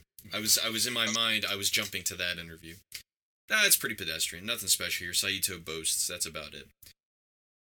I love um when they do the replay though. Replay kind of betrays the tag team of uh, Rip Morgan and Jack Victory because Morgan hits Victory, but he acts like, ah, fuck. Well, whatever happens, happens after that, Jack. I'm sorry. uh, all right, Charlie. I'm glad you got this. I'm so glad you got this match. I'm so glad because you get Bull Johnson and Troy Montour versus Victor Zangiev and Salman Hashim I ha- uh, hold on. Hasimakov. Hasimakov. Yeah, Hasimakov. Um. Yeah. So Bull Johnson. Bull Johnson uh, and Troy Mantor or Montour from Canada. This is the best they've got apparently. Uh, taking on the USSR. Which we know isn't true. no, got it's bullshit. Bu- uh, bullshit Johnson. um, trying to, I do remember some of these notes. Uh, so this will be quick. There was a belly a belly uh, a belly to belly attempt, and it did not go over well at all. Uh, they, I forget who did the move to. I think it was Bull Johnson doing the move, but whoever he did it to, he couldn't get him over, and he went face first into the mat. He just ate it. and uh, uh, the crowd seems to be on my side here. A boring chant breaks out, um, which is well deserved because, yes, who the fuck are these guys? And why are they here? And then you're going to have to explain this last note to me because I guess I thought I would remember just by writing this, but I don't. I put suplex wins? Question mark? was a suplex into an armbar for the finish. Yeah, it's the finish. Oh wait, I'm sorry. It's no, the actual finish. the what suplex. was It? it? looks like it's a belly to belly into an armbar. Is what it is. That's what my note is for the finish. So was there a tap out? Oh well, a submit. Oh, it was a submit? Because tap out doesn't exist yet, really. Like Oh well, that- really. yeah, that's what I mean. Yeah. So it was a submit. Yeah. Uh, okay, and I think that's it for that. Uh, this is the worst thing I've seen yet. This is a two out of ten. Two out of ten. And Zangiev and Hasimok. I keep wanting to Hasi- call him- I keep Has- Has- Hasimikov. Hasimakov. Yeah, they get the win. USSR. Because I, what is it? Nah, they try to plug like the like the friendly relations between the Soviet Union and the U.S. at this point because it's pretty much over anyway. Yeah. Yeah. But anyway, WCW is leading the cause. Yeah. Desert Shield. We've got. All right, so Jason, what do you think of this one, man? Well, let's see here. Um, Zangiev is a hairy motherfucker. Yeah. That dude, I thought he was wearing a s- sweater. Um, you know, but it's cool because he's got to wear his natural body armor because he's going up against Canadian Tatanka and Zap Rowsdower. Is that dude? I, you know, I knew I just had to wait. Dude, did he not? I mean, like, I was just waiting on a bunch of cult dudes to come out with Canadian Darth Vader, and we get it going. But uh, what what's neat about this and it's really the only good thing about this match is this is still 1990, so we got one more year before the fall of communism, and the guys from Russia are the faces, can and Canada are heel. Really weird. The crowd, I don't think is is kind of wait what? Why are we going to cheer for these guys? That's not. Uh, you know, that's not the the two Russian wrestlers we don't boo. We're not going to do that. Um, it's just that that finish. I don't even thought. I didn't think that was a submission. I thought like there was just like a miscued another two count win. Like, the Russians are like, screw that, Scott Steiner. We can win with a two count too. Um, but no, this was. This is the one probably the the worst match on this card. Um, I also gave it a two. I mean, the big problem is these guys are great amateur wrestlers. Clearly, they're just not Mhm. great pro wrestlers. Where it's like chemistry with the audience. You know, those things that those are Well, things there's no connection. there's zero connection. As I recall, after the bell rings, that's when Troy M- uh, Montour tries to to create Wes Mantooth. Wes Mantooth. I I think after the bell rings, that's when he starts breaking out his crowd pleasing shit. He's like, "Oh yeah, I forgot." Hey, yeah, yeah, hey. Like he starts, and I'm like, "Wait a minute, is that a Native American Canadian?" because yeah, when Jason said that, I was like, "Oh yeah, he did have like a weird gimmick that just decided to show up uh, later on in the match." His gimmick was the new Jack of the match. So, oh wait, wait, wait. I'll come in later. Yeah, I gave it a two. It's bad. It's bad. It's pretty bad. It has zero connection with the audience. I'm, I'm. Hey, amateur wrestling's great, man. I, I think that stuff is is really cool to see. Uh, At the Olympics. there, there is a crowd element to this where it has to be like There is. connect to the tell a story. They hadn't mastered how to do amateur wrestling in, in pro wrestling Yeah, yet. it's a good point. Um, isn't it funny that I, I did write I did write this. I love that Bull Johnson wants to get his heat back after the match. Yeah, he does like try to like. Yeah, they both do something, and it's like, fellas, time's up. we got to get to Terry Taylor and Michael Wallstreet. right. Nice, uh, nice Zap Rowsdower reference. Like, I wish I'd thought of that. Thanks, Jason. You're welcome. Tony's with Sting in the locker room. Who would have thought this was possible? Says says Sting himself of his storyline. He's not really super excited. I He's- put somber sting. Yeah, and and I think he when is- we when we talk about this storyline, because we've we've hinted at parts of it when we go through the entire of it, entirety of it at the end of this show, I think we can understand why Sting is probably not that excited. But um, we get a replay of the previous night with Terry Taylor confronting Alexandra York and Michael Wallstreet in the ring, and I will say. Terry Runnels, Alexandra York slaps the dog shit out It's of him. pretty rough. Yeah, yeah, it's And he looks pretty pissed. yeah, he does. Red Rooster is not happy. Yeah, him and Dustin had a talk in the back. Didn't go well. So that leads us to our next match here. We've got Terry Taylor versus Michael Wallstreet. We've got a special guest ring announcer. Well, once again, only Cappetta knows how to use that damn mic. because it it breaks in and out. Who, who, oh, is I think it was Alexandra York, wasn't it? no? I think I forget. I I shit. I didn't even write who it was. I wrote. I wrote special. I guess it was nobody important. I love that all of we both mentioned it in our notes, but we didn't write who it was. Did you write who it was, Jason? I'm man. I'm. I didn't write who it was. My note on this is: Do famous wrestling people from St. Louis not know how to use microphones? That's who it must. It must have been on. Yeah, that's it. That's why I didn't write it because I was like, oh, this thing fell flat. I do love on the Starrcade stat for Terry Taylor. His dad is a doctor. Dr. Taylor, Dr. Taylor. I presume. I love on the Starrcade stat, the Starrcade stat for Michael Wallstreet. Alexandra York is a computer whiz with an exclamation point. Ooh. Check it out, guys. She's a lady who knows how to use computer. This um, so we get that they do actually have the countdown on the screen for 8:32, which I'm like, all right, let's see how this goes because we know from present day like the beat the clock things that. Or Hope oh, Tim White's not refing. Once again, I, I love that Terry Taylor was watching Clash 13 because he figured out the best time to get to Michael Wallstreet is when he has to undress all of his suit. He jumps him, proving once again that new entrance tires are needed for Michael Wallstreet. Uh, Wallstreet has at least updated his trunks to at fi- like at least they're all black. Like I'll give him that. Like it kind of mat instead of that awful red thing that he had, the red color coordination I for Well, it's better to be in in in the black than the red. yes was- absolutely Yeah, so that goes with the character. when they talk Missy Hyatt can recommend a good plastic surgeon. Yep. After Jim Ross Oh, says, say that? Yep.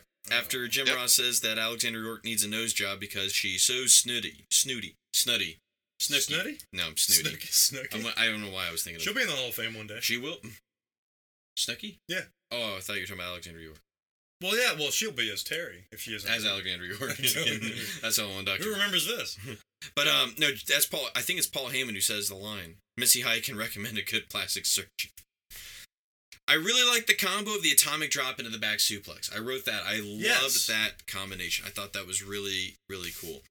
Uh, this one does not get down to the wire. This one finishes up pretty. I like that. Yeah, I like that. I like didn't that. they didn't do that? Stock market crash with a minute forty to spare. Michael Wallstreet gets the win. Uh, I gave this a six. I thought this was a really good singles match, and I and I think part of it too was they. This is like a twenty four hour storyline. They Yeah. literally does do this the night before. It. I don't. know, I think all this fit pretty well. I think the one thing that was really weird is that there's. They really need to tweak Wallstreet though to be more of a heel in terms of like. I, I really was hoping also that he was going to be getting close to the time limit and he realized he couldn't do it and Alexandra York has to do something like distract him, distract Terry Taylor or bash him with the computer into a million pieces or something. That would actually be funny. Oh yeah. Fuck you, Taylor. Plancha. Terry Alexandra York does a Does a plunge with the computer. so, but yeah, uh, but still, I like this match a lot. I think, I think Wallstreet's getting better. Like, I, I do like that. And if what's sad is like this is gonna end pretty soon, if not by the time the next show airs, because he will definitely be heading to WWF That's right. in a very similar character. But yeah, I thought it was pretty good. What'd you think, Jason? Um, well, I, I'm just going back to the- when the special guest ring announcer. What's weird is it's not like Muchnicks where the first part of what he's saying is cut out. The microphone cuts out on him in weird spots. So he introduces it as Terry Tay and Michael Walreed. So just in my notes, I have if I say Terry Tay, you know who I'm talking about. Um, for some reason, Jim Ross dropped a Leona Helmsley reference on Mm-hmm. on Alexandria York. And for some, I was like, I was trying to remember who it was. I was like, what was that? So I go to look it up. But the whole time, the smarky wrestler in me was wanting to be like, of the Hearst Helmsleys, you know? But that's like a really bad joke. Um, and I also like how, I mean, at least Michael Wallstreet, it's taking him a longer, it's taking him less time to take off his stuff because he has tearaway pants. He still needs to learn to get a tearaway shirt. Um, I like the clock. The, the clock is kind of neat. It's the one thing that puts a, a sense of urgency on finally a match on this show Yeah. um, that isn't part of a tournament. It was just like, oh, good, there there is something there. This is one like you know they've had a lot of in the shows we watch where it's just here's so and so versus so and so. Who cares while they're wrestling? We get a recap. You get the clock. It's really good. Um, there is a line that says Terry Taylor wants a major singles title in 1990, and he wants it badly. Well, this is middle of December of 1990. He better get the fuck on that. uh, they talk about they go over and say you know that he's formally known as Mike Rotunda. Michael says he legally changed his name to Michael Wallstreet. So, like, would the modern day version of Michael Wallstreet be Dave Cryptocurrency? Yes, wet fart. I knew it. I knew it. I had that marked I mean, down. It's not I. I, it's worth a shot. you planched that one. You, You were like, planched, fuck, fuck it. Take that, Bears. but I mean it. The, the whole point is, if you like, if, if if I was to come in a whole bunch of money and I'm going to change my name, I'm not going to. Wall Street isn't money. That's just where the stocks and shit are. It's actual money. It just it blows my mind some of the logic behind this. Um, I just have a note that says I'm not even touching the Missy Hyatt plastic surgery line, uh, but I can say that this is a lot better of a match for Michael Wallstreet than the last one was. A lot less boring, still a little boring, uh, but I gave it a five and a half. He'd be like, uh, it, it's really ironic too because I'm Terry Taylor will be making a pretty drastic shift himself here pretty soon. Oh wait, in I '91. completely forgot about. Yeah, Yeah. something Mm. Because I put my score in the middle of the notes for some reason. Mm. They talk about Terry Taylor's finishing move, the five arm. Oh yeah. The five Um, arm. we goes- yeah. Yeah, he goes for a five arm, which is his finisher. Gets a rope break. Uh, then he gets the proto version of the stun gun, and I called uh, Michael Wallstreet's drop the Caucasian drop because it's a Samoan drop from a white guy. There Um, you go. When, yeah, when the when he gets the pin and the match is over, and we got a minute and 40 sec, 42 seconds left, the clock keeps ticking, and then it fades away like it didn't survive Thanos' snap. I was just laughing the whole time. I was like, the clock should end. It should stop. They're just like, fuck it, take it off screen. We don't know how to do that. Um, but his music, I hear Da- uh, Michael Wallstreet's music clearly for the first time, and it's such a Dallas ripoff. Oh, he took it. No, Fun. it absolutely is. Yeah. Uh, Paul Heyman says during the recap about Terry Taylor's finishing move, he says, it's not that great. That's why I was like, oh, wait, I do have, like, maybe you should say just didn't work. Just saying it's not that great. Are you trying to give him notes without giving him notes, Paul? That's pretty good. Yeah. That's it. All right. Sorry. What'd you think, Charlie? I think that's a good point about the, the theme because usually with the theme songs, when they rip something off, it's it's it's all it's close, but it's like, oh, that doesn't really. It kind of sounds like that, and this is closer to the Dallas theme than DDP's is to "Smells Like Teen Spirit." This is really close. Where, where I'm like, where, where does it go from "This is okay" to lawsuit? And yeah, Michael, Michael lawsuit. Lawsuit, it's coming. Yep, yep, So, yep. so yeah, I, I, I thought of that. I was wondering if it was a network edit, but no. Uh, it, it definitely sounds like it has that WCW flair. Uh, I want to talk about the Michael Wallstreet character for a second.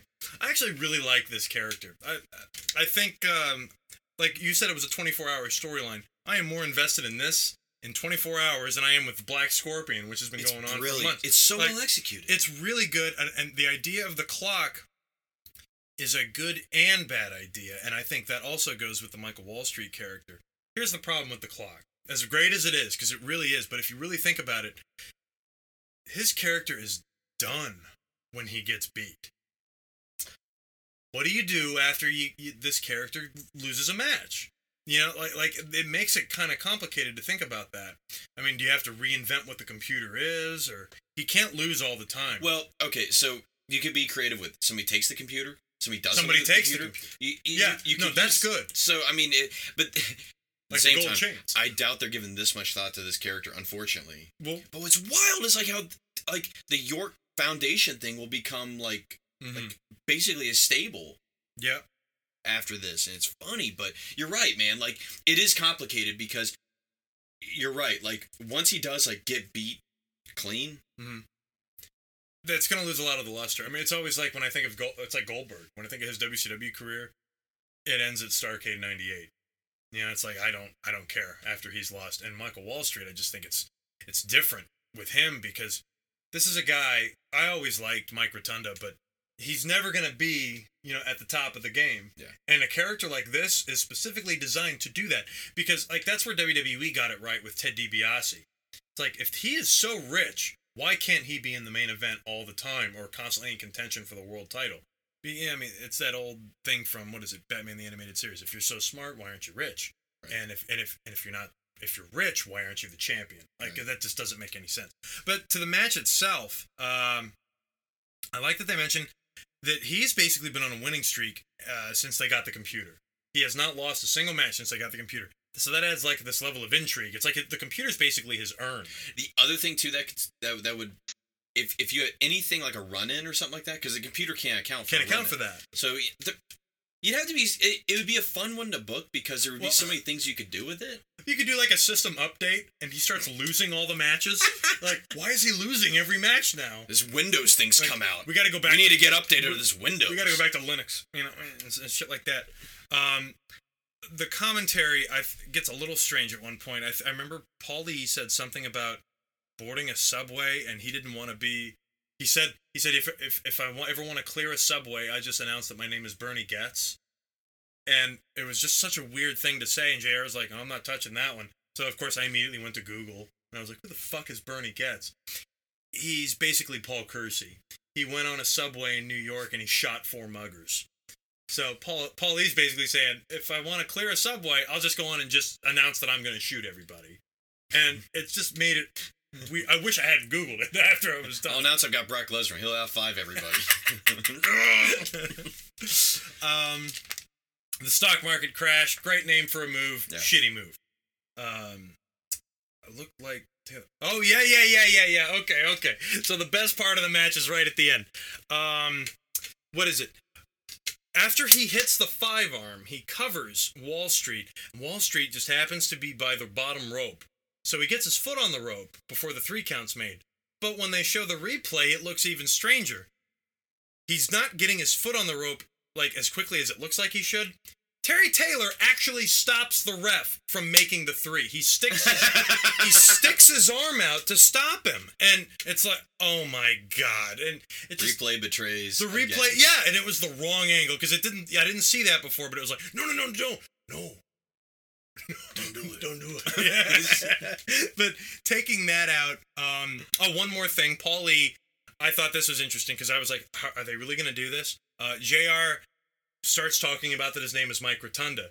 Paulie gets on the defensive almost immediately, like, no, hey, hey, like, and I start like, is this like a thing where if the character gets reinvented, the previous guy never existed, kind of thing? Like, like Paul E is all over this. Yeah. Yeah, and he's like, no, no, he, he ch- okay, he changed it. He, he legally changed it.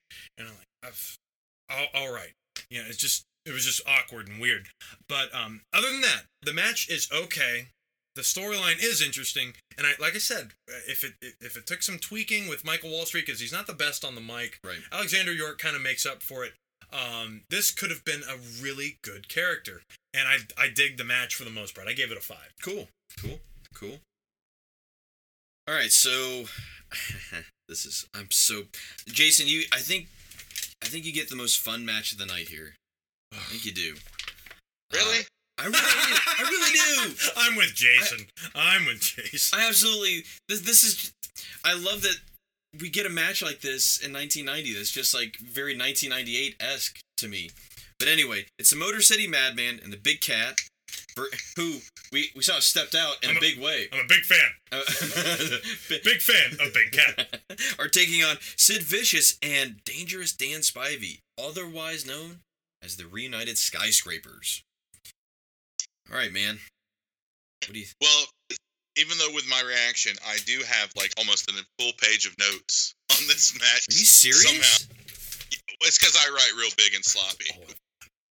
But uh, the the Motor City Madman and the Big Cat should just change their name to the Alliance of Guys Who Raise Their Arms, because the Big Cat comes out, he holds his arm up, and, and does like the ah look at me, and like the Motor City Madman just goes, oh shit, ah I better do it too, and then they walk, they take a few steps, they stop, and they repeat, but they alternate who instigates the arm. It's like their guys don't know what to do on the entry ramp. Um, and also somehow the Motor City Madman looks in worse shape than he did last time. Um, Went a little I, I too don't know. oh, oh, oh my god. Uh, He was at the McDonald's too. I was the boulder. All right, Ken, throw fastball special. Damn it, Will. That was great. Um, not this, not the last Wolverine comment that will be made on this podcast today. Um, the cool thing is, is that Sid Vicious did save us from a Big Cat versus Night Stalker match, so he truly is the number two babyface. I, I don't think I want to see that um, just yet. Even though I, I am like, I was a big fan of the Big Cat. Like this dude just showed up last match, and he was like, you know what? I'm getting TV time. That's right. All of y'all. Gets his ass whipped. You think Goes he to the just? next guy. I, I love to think that he just decided it too and just walked out. Like nobody had it really Yeah. booked. He's like, you know what? I'm gonna make a name for myself tonight. What are you gonna do? Get slapped around by Lex? and then just walk away. and just Okay, walk. I'll take it. I need to go to the Panera. Now, so, why does he have to? put- Sorry. I don't Uh, Sid is even though Sid is is reunited with Dan Spivey, he's still part of the Horsemen. Um, so this to me is it's funny. We just said that this is like what Wolverine would say. I'm a loner, Gene, and he would leave the X Men and go immediately join the Avengers or X Force or whatever other team that was there.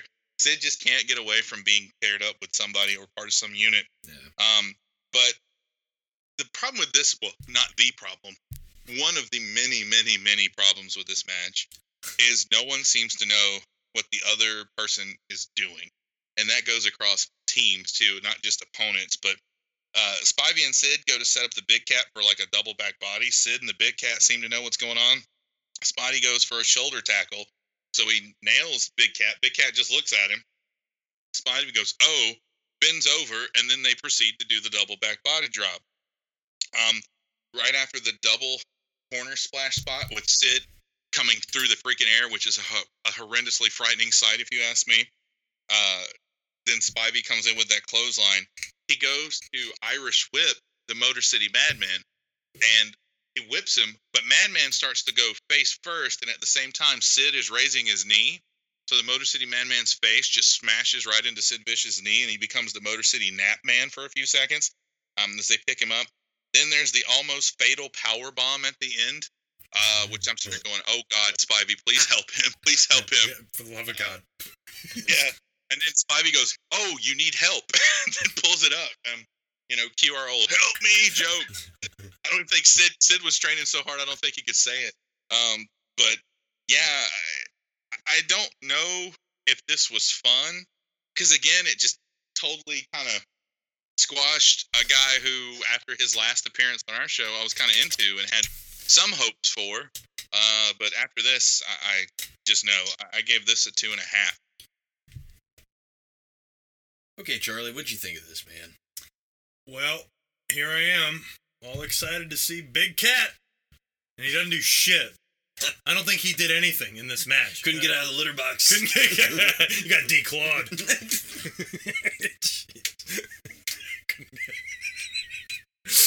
okay, all right. Uh, so the power bomb is really funny because Sid picks him up, and Motor City just kind of hangs there for a second. it's kind of like Kevin Nash and Giant. Yeah.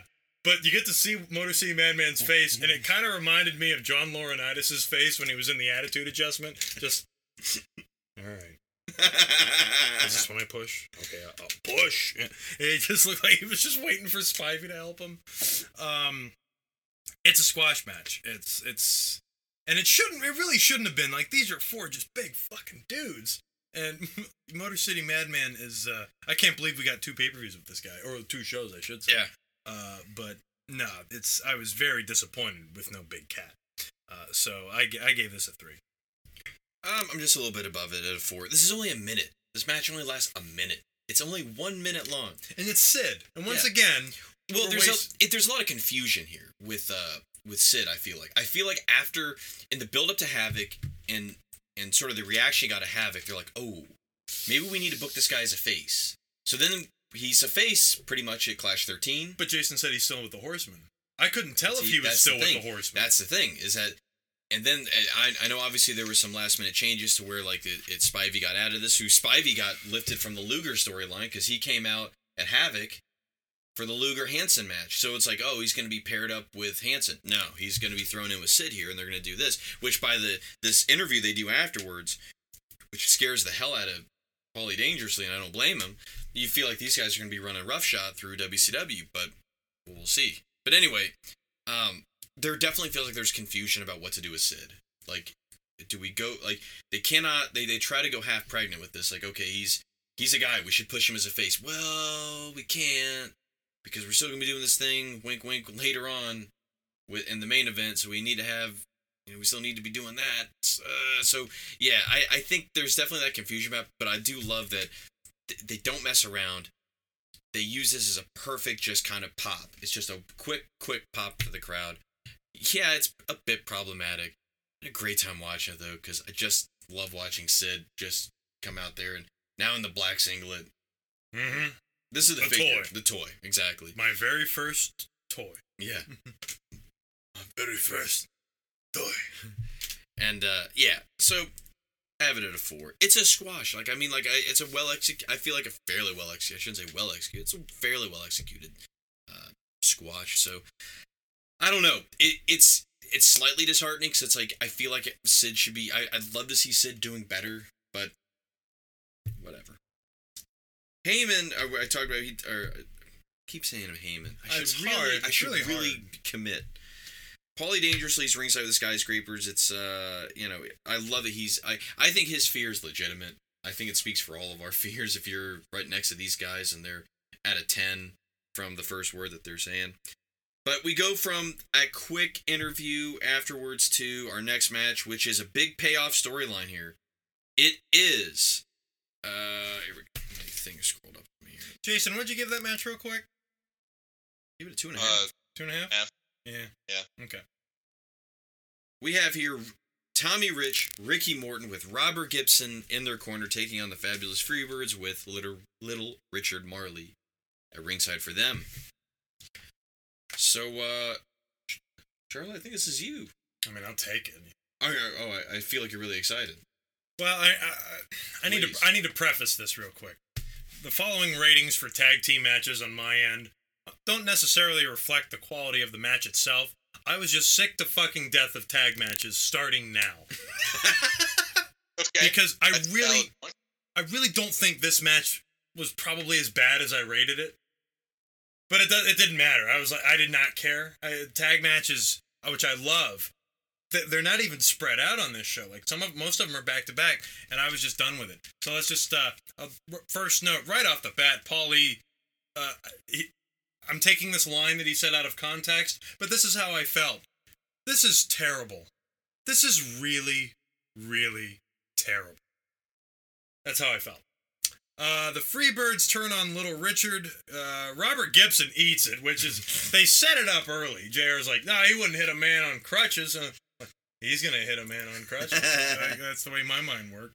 Um, I I really just thought that this sucked, and it, and maybe it did, maybe it didn't. I don't know. I gave it a two. Jason, how about you? Wow. Um, I'm right there with Charlie. I think yeah. yeah, 10, 10 out of 10. Yeah. Would would watch again. No, um, I think it's gonna have a show that's gonna include a tag team tournament that's gonna take up at least uh, seven matches on its own. Maybe don't have any other tag team matches unless it's for a championship, Thank you. not just random. Hey, let's do this, guys. Because I mean, it, there's way, way, way too many. I think there's what of the 14 matches, 10 of them are tag team matches. Um, yeah. I couldn't tell if that was relief or release, there, Charlie. uh, but I would be really upset. excuse me, if I was on a tag team with someone um, for multiple matches, not just like one or you know one pair up, but if I'm part of a storyline and I'm now a tag team with someone, and they're still introduced as one half of a different tag team, I'd be pissed off. Um, I know I'm not big on Tommy Rich, but I got to take his side on that one. Um, and of course, here come the Freebirds with the Confederate Kabuki look. And what I I remember like not liking the Freebirds as a kid because they cheated, and then you get older and like, oh, but see, I like I like the bad guys. I like the bad guys. And this last little bit has just really spoiled them for me. It, I guess it's because I'm looking at them through you know different eyes than than what was going on back then. But just I don't know. I'm really not into it. Um, I've got a note here. I'm not remembering what it was, but it says Springsteen. To, oh, Paul Heyman talking about would uh, Bruce Springsteen or MC Hammer keep fighting after they were hurt. Um, and I was like, well, you know, you go from Bruce Springsteen to MC Hammer, that's one hell of a leap, even in 1990. Um, but Tommy Rich again fails to connect with the crowd because wasn't it last time? I think it was your match you did, Charlie, where you said that Tommy Rich goes for a crowd clap and no one claps with him. He's he's the Jeb Bush of WCW.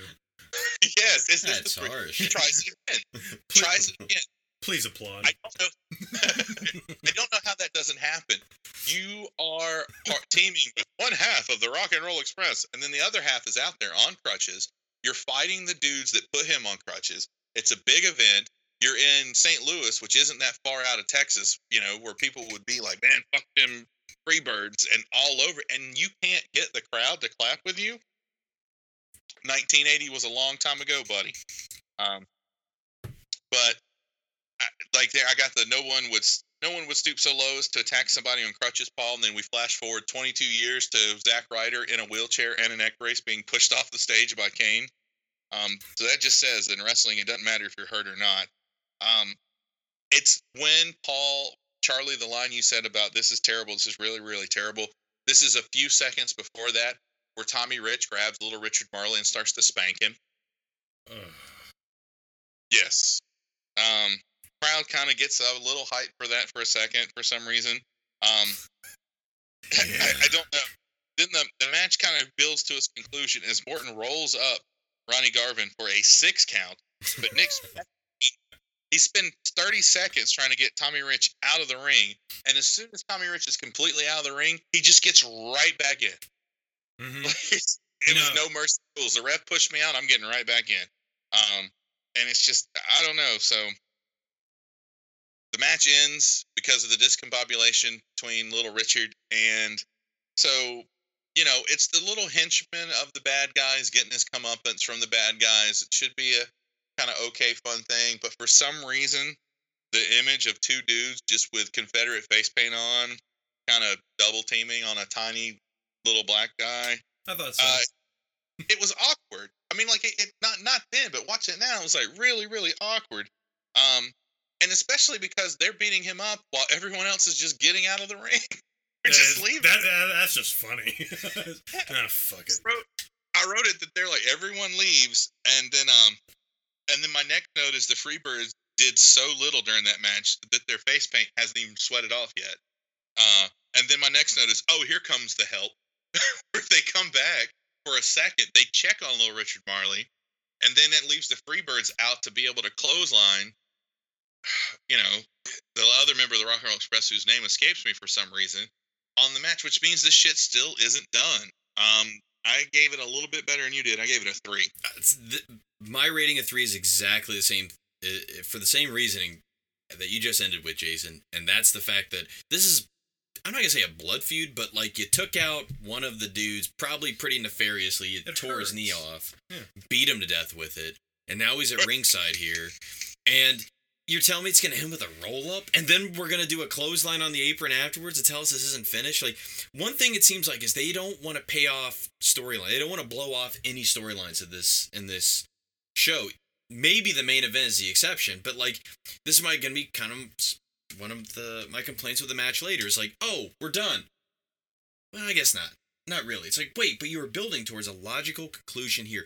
This needed to end with the Freebirds getting embarrassed at the end and Gibson getting in the ring, maybe hitting one of them with a crutch or something like that, just to really like, yep, we won the storyline. It's over with. And instead, you're right. Like, well, the black guy will cause the the Freebirds to lose, and then they'll just beat him up for a while. You know what? Hey, you know what? The right thing to do is to go in there and save that poor man. The weird thing is the fans are immediately sympathetic for Richard Marley. Like, Yeah. Hey, well, That's pro wrestling, man. It's Isn't just, that crazy? just like no, he still sucks. but yeah, it this really should have had a better payoff. Although I will say one thing I'm glad they didn't do is, oh, Ricky Morton's gonna get worked over for 30 minutes, yeah. and then the match will end at, ma- at minute 35. so yeah, I, that's one thing I'll give it. But yeah, I give it a three for the same same reason there. Then we go to Tony Schiavone. Did everyone get the ratings in by the way? Yeah. I just want to make sure. I just, right. Uh, Tony Schiavone goes over to. Uh, he's talking with Stan Hansen. It is a Texas Lariat match for the U.S. title with Luger. A Texas Lariat strap match. Is I that don't- what they called it? I don't. It's not. I thought I wrote it. Well, it is Yeah, a strap Texas match. Lariat match. Texas Lariat match. Yeah. Hansen explains the rules for us. Thank you. So it's basically a chain match or a strap match, whatever you want to call it. There. Up next, we we got the two semifinals. before- that Stan Hansen, this promo is really good because Stan Hansen is a motherfucking telepath. Because I'm sitting here thinking that's a real skinny rope, and like the moment that thought cruises through my mind, he's like, "Well, this rope, this may rope may look skinny, but this can hold a 600 pound steer." Because that is a lariat. Lariat's that, that that steer rope that you use to pull through it. And then also a few seconds later, he says, "Lex Luger, I'm not excited about this." Well, apparently Which is- neither was Tony Schiavone. I mean, Right. His reactions to Stan Hansen were hysterical. And then Jim Ross just goes, maybe we ought to get Tony a raincoat he's going to keep doing interviews with Stan Hansen. I was like, that's wonderful. At this point, because I had, I had paused it, at this point in the show, we were at one hour and 21 minutes. We had already had eight matches, five interviews, and a parade. and this is like the almost halfway mark. This is, this, they, they were packing a lot of heat to this show. and so we get as soon as these semifinals were up, I'm like, oh, these can't be long. You know, these They are they're, they're gonna cruise through these things. And yep, Up next, who do we get? Konnan and Rey Myster- Mysteric, May Rey Mysterio, Rey Mysterioso versus the Uncle. Steiners. Yeah. Cappetta, Cappetta once again is changing the pronunciation. I was really anxious to see if the text was going to change, but nope, it didn't. I was like, oh, Uh, Konnan is limping. They said he had a knee. no, in- his knee hurts. so he had a knee injury. Damn it! This is when I noticed Scott Steiner changed his trunks. Rick Steiner does not. They early on they go for the bulldog from the shoulders, top rope. Right off the fucking bat, Yep. and it looked incredible. Surprise, Konnan. Max Moon. Isn't he Max Moon? Yeah, Yeah, he was. Right? yeah, he was. Okay. Uh, I'm I'm sure Rey's bruised leg is this one I wrote. This has got to be from that idiotic plancha that he did earlier. Finish of the match is a power bomb. Why not? That Rick really, is laughing it's the whole time. it's literally why not? Yeah, it's a power bomb. Steiners go over at two minutes and fifty one seconds. I, this one I, although I, I've been up for Steiner squash matches, this one's just really not that good. This is this is basically like we know we're wrestling again later. Let's just kind of cruise. You know, we don't need to break out all the signatures. Maybe one or two. Rating, I give this a three. Um, this is once again Rick is laughing at the expense of others trying to do high flying moves on him. Um, I'm not sure what way Rey was trying to do, but he uh, Rey stiffens up and turns it into a. Uh, yeah, no, I'm sorry. Rick stiffens up and he just turns this high flying move into a power bomb for the win. Uh, just Yeah. a real, real, real phone in job here, but yeah, I gave it a three. Jason, what'd you think of this? Um, I like how indignant Rey Mysterio is when they're walking down to the ring. He's he he's just like fuck it. You can't see his face, but his hand gestures. These aren't like yeah yeah you're not gonna cheers. This is like I'm done. Um, the Steiners are no longer using the anthem. They're coming out for their Yeah. own music now. Um, they do a handshake. I was like that's cool. I'm all for some sportsmanship. Um, what's weird is at the beginning of it, Rick Steiner is doing technical wrestling. Like I know they can, they talk about their collegiate experience, but you don't think of that with them. Uh, and then Scotty comes in, and the first thing he does is a knee to the gut. so the, the the shoulder bulldog is cool, but at the same time, Konnan has not been worked over long enough to not be fighting back for that spot. It's just kind of like get up there, okay. Um, it's just while that's going on, Mysterio is just sh- standing in the corner, just shaking his head. Viva la Mexico. like like his body language is so expressive. I'm like, is that really Bret Hart under there? Because he's just so done with this. It's so bad. Um, the Jim Ross is trying to give the camera guy cues to cut to the the bruise on his leg. Um, because he says that bruise on his leg, that bruise on his leg. Man, it would be great to get a shot of that bruise and that's not me. Like he, he literally says that, and then you see it, and at the same time, I'm like, oh, you know what? That you know, we giving Ross a lot of shit. He's at least the only person I think trying to give anybody in this tournament besides the Steiners any build up where he's like, look how look at this guy's leg, he's still in there fighting. You know, hey, it gets some kind of sympathy. This guy's got some kind of heart. Um, the finish happened while I was writing that note about the leg shot, and I had to rewind it, and I was like, really, the Steiners win with a power bomb by Rick? Um, As a so- reversal. yeah, and you know what he was going for? Rey was going for a Hurricanrana. Mhm. I think Rick probably Oh. saved his. Oh, Don't do this, oh I didn't man. even put the two and two together. Yeah. No, no you're not. Mike Tenay will tell you that's probably not a good idea in the future. Oh, excuse me. but uh, yeah, the old Scott Steiner bit. What was that? That's it. Yeah. No, I, I, I just didn't hear you. Yeah, but this was a- another uh, another quick match. You said what, like two minutes and some change? yeah, yeah, it's just under three. I, I've already got my. uh, It, I gave it a four. Um, so that the timing almost made me lower because that's kind of lazy. But I mean, really, we need to hurry and get these out of the way. What'd you think of it, Charlie? At the risk of sounding racist.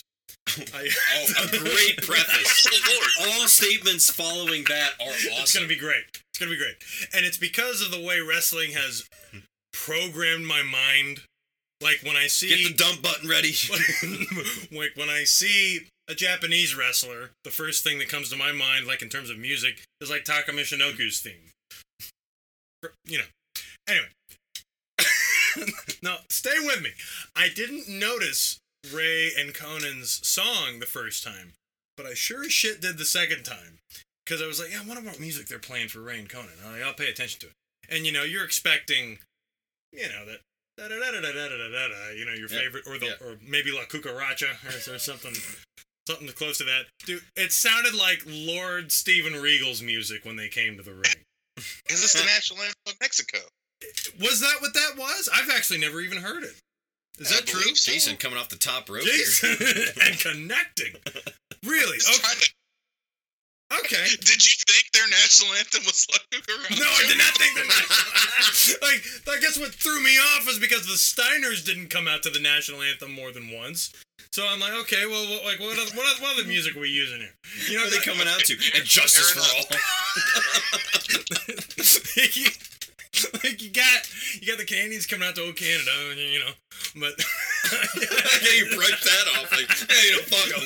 Bullshit Johnson over here in the Mantar. All right, I'm glad I brought it up. So- that turned out pretty well. That, did- that was that wasn't bad. So anyway, so it's the the uh, Mexican national anthem.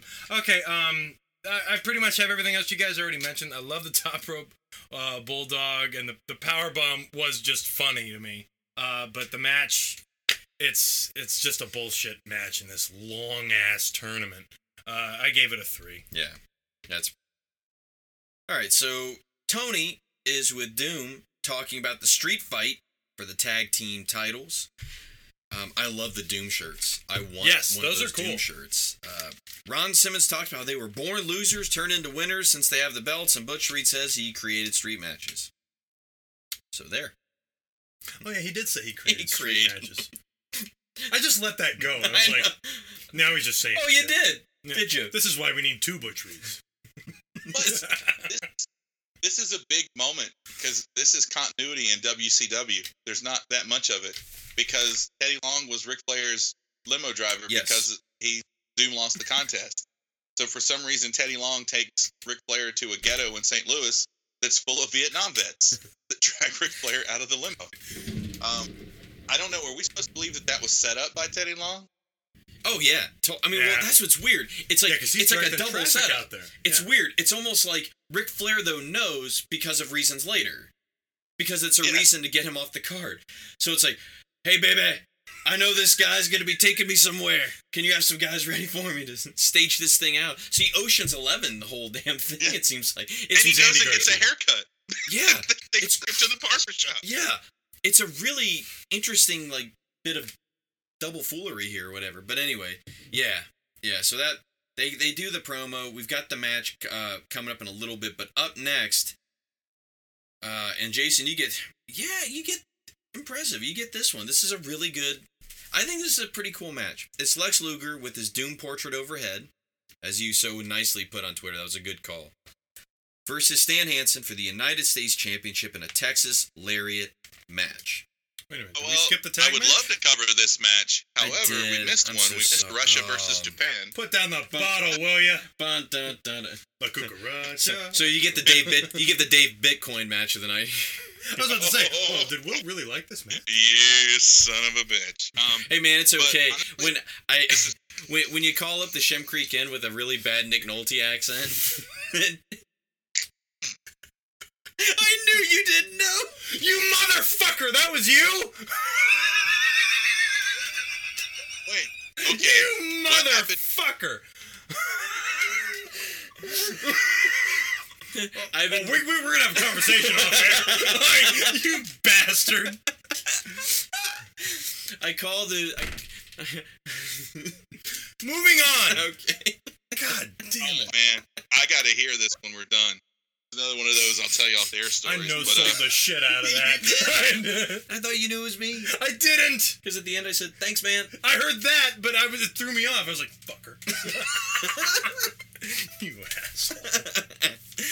So we got uh, Victor Zangiev and Josh Hashimikov against uh, Muta Saito uh, in the Pat O'Connor tournament. That's right. I'm still confused while we're naming a tag team tournament after a singles world champion. But you know, I'm um, glad you also, brought it up. was he like The an Dan Connor tournament. Dan Connor Memorial Invitation. Yeah, I, I don't exactly like I don't know if that's a regional thing. It probably is a regional thing. I, I don't Yeah. know, but I mean, I don't know.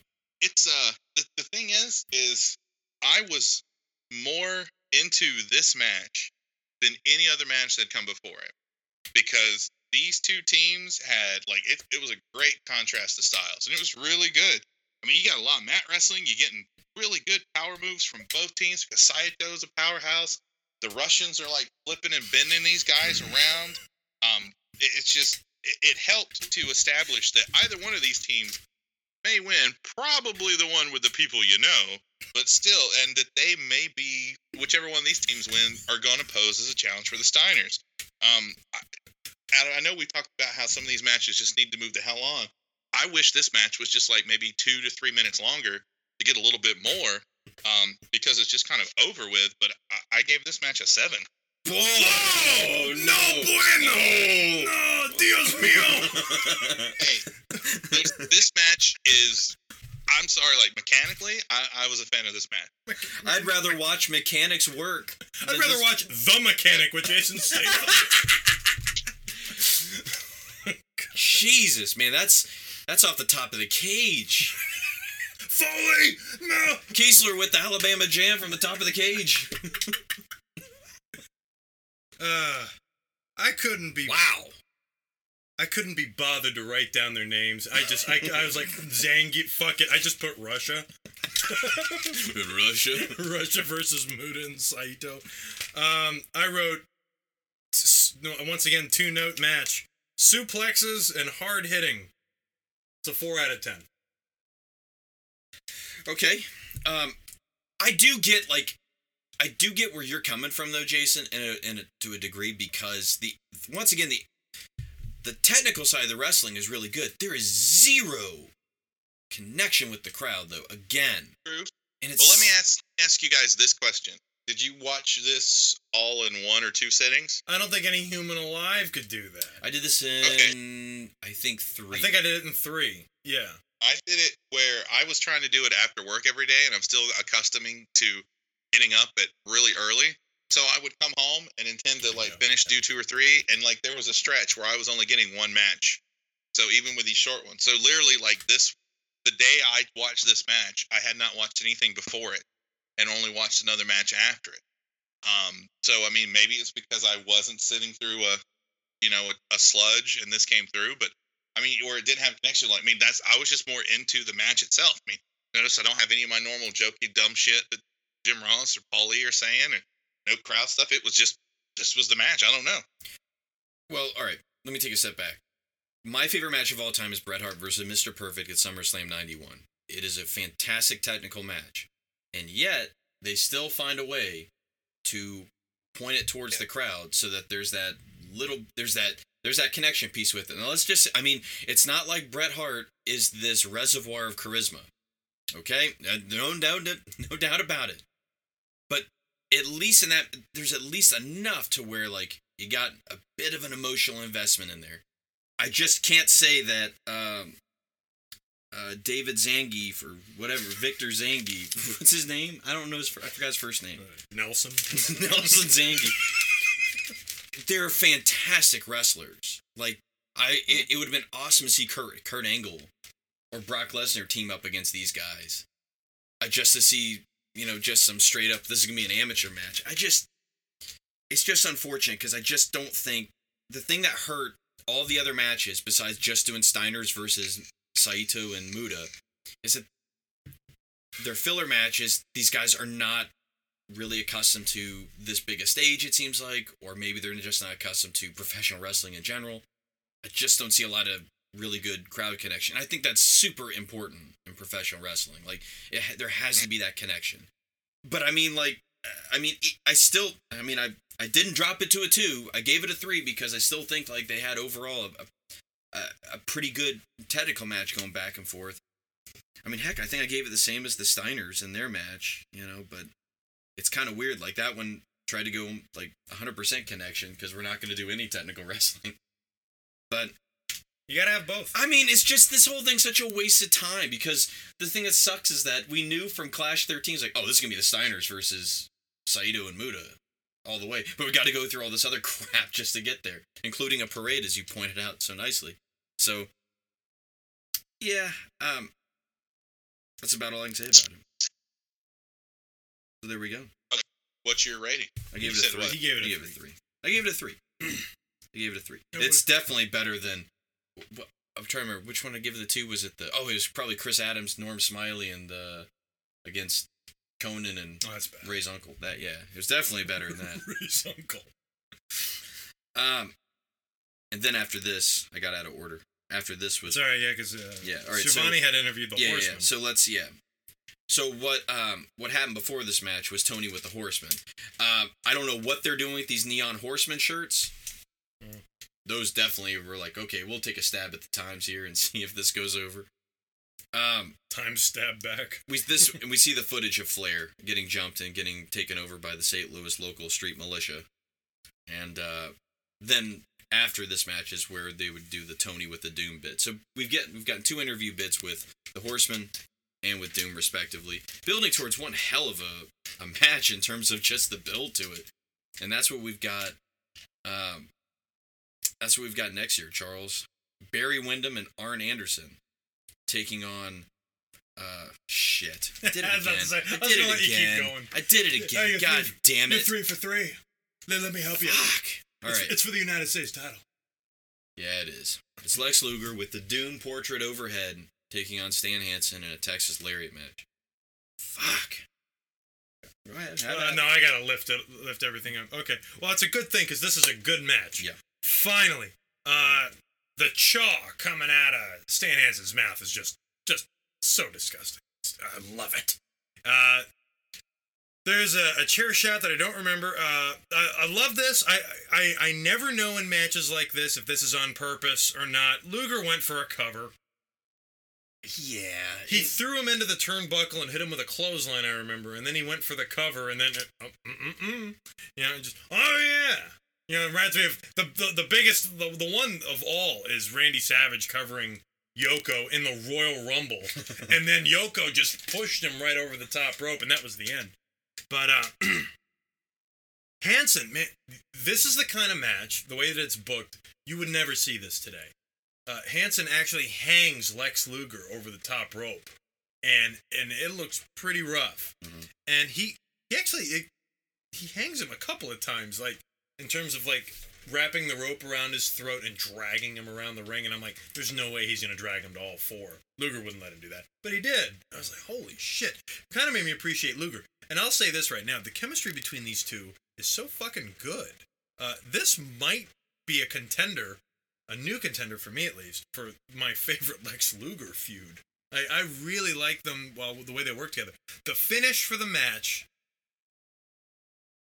it might seem clunky or WCW style of goofy Dusty Rhodes type finish. I loved the finish. I really did. That Randy Anderson before he got knocked out saw Luger hit the post and then of course didn't come to which for but for whatever reason Nick Patrick didn't. You know, like like there's uh there's that part. Um I I really I really dug it. This was this was probably the best match on the show. And yet I still gave it a 6. I give this a 6. I got you. All right. Um, Jason, what'd you think of this? Man, this match was fun. Um, it starts out being so fun because Luger's Starrcade stat sheet says he's six foot tall and two hundred and two hundred seventy five pounds. Can you imagine a six foot tall, two hundred seventy five pound guy who looks like Lex? Where are your legs? Your torso and knees. Um, Stan Hansen coming out to the ring and he's like Triple H spitting his chaw. Oh my god, that's great. And it's such a big piece. It looks like at one point he does a, profile right before the match starts. I'm like, I hope to God he takes it out. It looks like he's got a small rat just hanging out his mouth. Um, he's just so into it. And then it's just, bam, this match is right off the bat. They are just, as soon as the straps are on, they are beating the shit out of each other.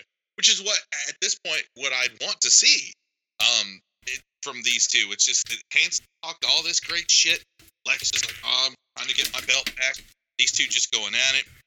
Lex goes for the pin. Um, you know, it's just I don't know. It's just it is just.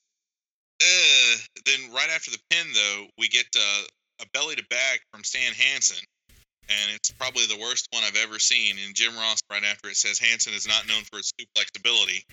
Um, you know, it's like, hey, maybe he throws around those Japanese guys. The hanging spot, like it looks brutal, but the it's a camera shot kind of gives it away. Now, if you were on the opposite, or if you were on, sitting on hard cam side watching it, it would probably look like scary and fantastic where it's just going. But I mean, I don't know if, if Lex is six foot five, he's okay. If he's only six feet, he's in trouble. So I'm not sure what's going on. I'm a big fan of Stan Hansen's elbow from the bottom rope. Like he doesn't have to jump, but he gets to fall further. He just stands up and collapses. Um, Hansen's chaw spit that just rips down his belly and his chest washes off through the match, just like Sting's makeup would. I'm like, that's kind of cool. You get to see Stan go through the whole thing. Um, now, this is a, a question that I really need answered. Maybe you guys can. If you're holding the ropes when you're doing a leg drop, does that make the leg drop hurt worse? Like when you're doing a submission or going for a pin? Are you getting leverage? I'm thinking. About If you're it. doing a submission or a leg drop, No, no. If you're doing a leg drop, does it just like if you were to do a submission? Because there's that point where Lex is giving Stan Hansen. he gives him three leg drops, and he's holding the ropes for some reason. the only thing I can think of is that you could push yourself up with the rope and it could give you extra elevation. Other Right, than that, but- I think it's just Yeah. Lex being Lex.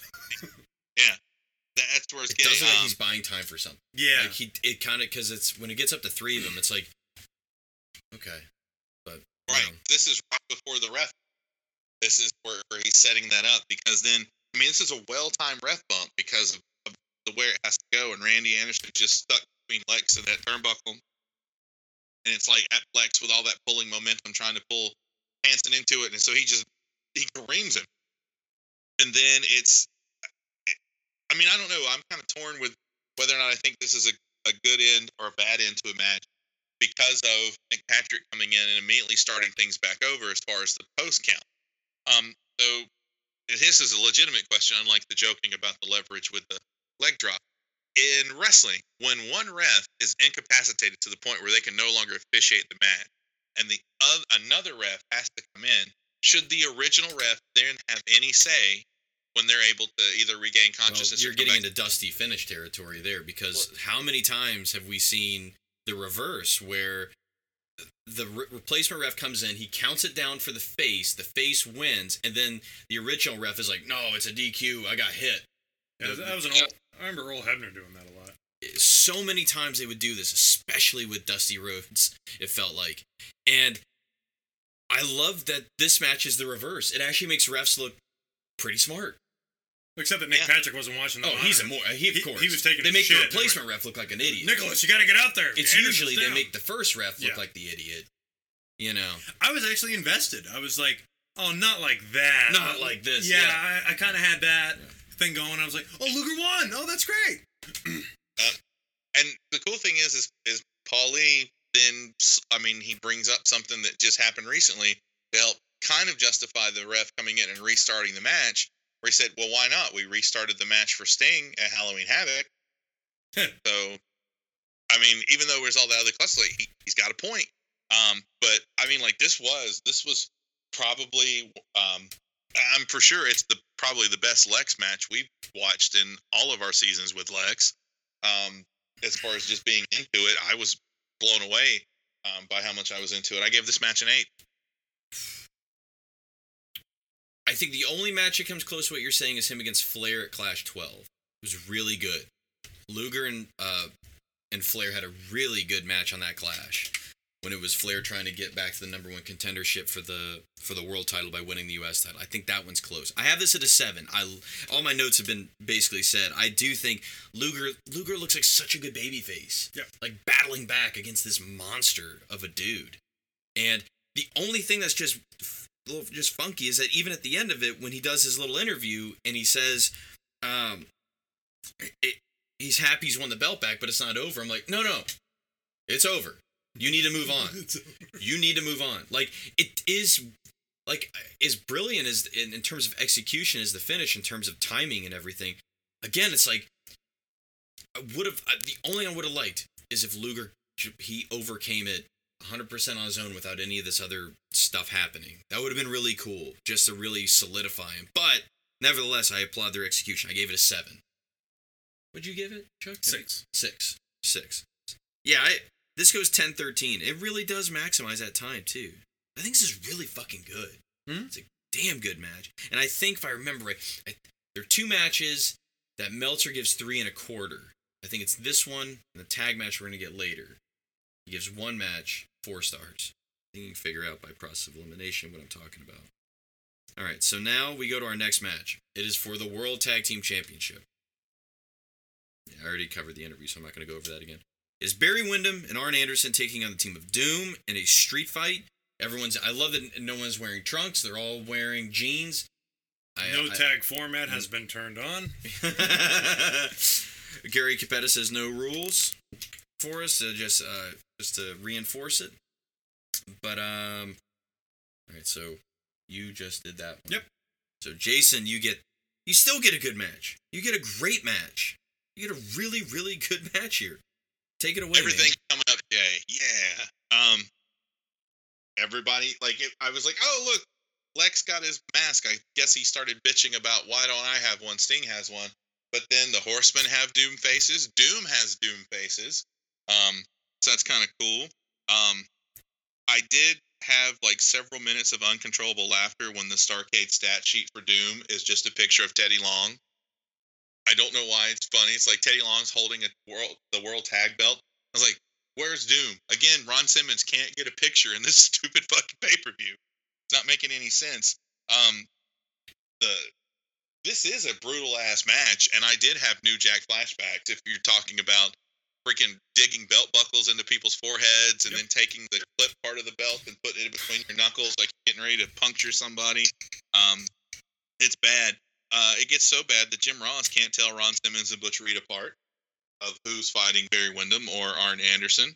Um, and you know, you hear Austin complain about, oh, these guys just DDT is just another move. Barry Windham gives a pretty good looking DDT that he doesn't even go for a cover. Like it's just another move to him. It's just part of his setup, and, and goes for it. It's like, hmm. But um, uh, the the brutality of the match is really good. It's still heel versus heel, I guess. Um, even with the whole discombobulation, like I don't know who to root against. I'm rooting for both teams because I like the Horsemen and I like Doom. Um, so that kind of hits a little bit. The one thing here we go, we get like a flashback too to ECW with a ref doing dueling pin counts. Um, only it's two separate teams both initiating a pin, and so I don't understand why Nick Patrick did that. Especially after he counts the three count, he then stands up and goes, "What?" like, like You fucked yourselves. yeah, yeah. I, I don't know. Um, but to be honest, Barry Windham, let's go with that roll up before the three count. So I mean, clearly there's a winner. Doom wins. Um, the replay gives that away too. But we still get a uh, another Doom Horseman non finish to their match. Uh, as the, even though the match is, we don't know if it's over. Is it over? Everyone fights to the back until they get to the stage and then go their separate ways. Um, it's still fun, but I gave it a seven and a half. Okay, Charlie, what'd you think? I really like Doom. Like I really like this team. It was a team I was uh, entirely unfamiliar with until we started this season. Um, well, let's talk about this. So, so if you were to do a shoulder block from a standing position on the mat, it's a football tackle. But if you do the same move, but off the top rope, it's a shoulder block. So you're you don't like the discrepancy? I don't like that at all. Why the fuck is that? Why why, why does JR do that? It's like, oh, yeah, because it's Butch Reed. Butch Reed d- does a top rope shoulder block. That's what he does. Yeah. And and it's not a football tackle anymore. It's it's a top rope shoulder block. I I I'm, I I just hate this. Maybe because in football you don't go off the top rope. Yeah, But it's that's the same only- damn move. It's not. We're, there's no ball here. Like like. I just don't understand it. I don't understand why What's he the has difference to. between a Hurricane Rana and a Frankensteiner? Uh, one's done by Fra- Scott Steiner, and the other one's done by. but but interchangeably, people have been credited with that move being called a Frankensteiner when they're doing it. and They're not Scott Steiner. We've heard that before. I mean, it's, That's back in the early '90s when there wasn't Well, another name. I'd say more in the late '90s too, like when the cruiserweights are out there. We've heard Frankensteiner. Like it's a lazy commentary thing. They will Yeah. sometimes call it a Frankensteiner when not Scott Steiner. But I've noticed doing it. differences with the move too. Like Scott Steiner, if it's a big guy, he has to do a Hurricane Rana.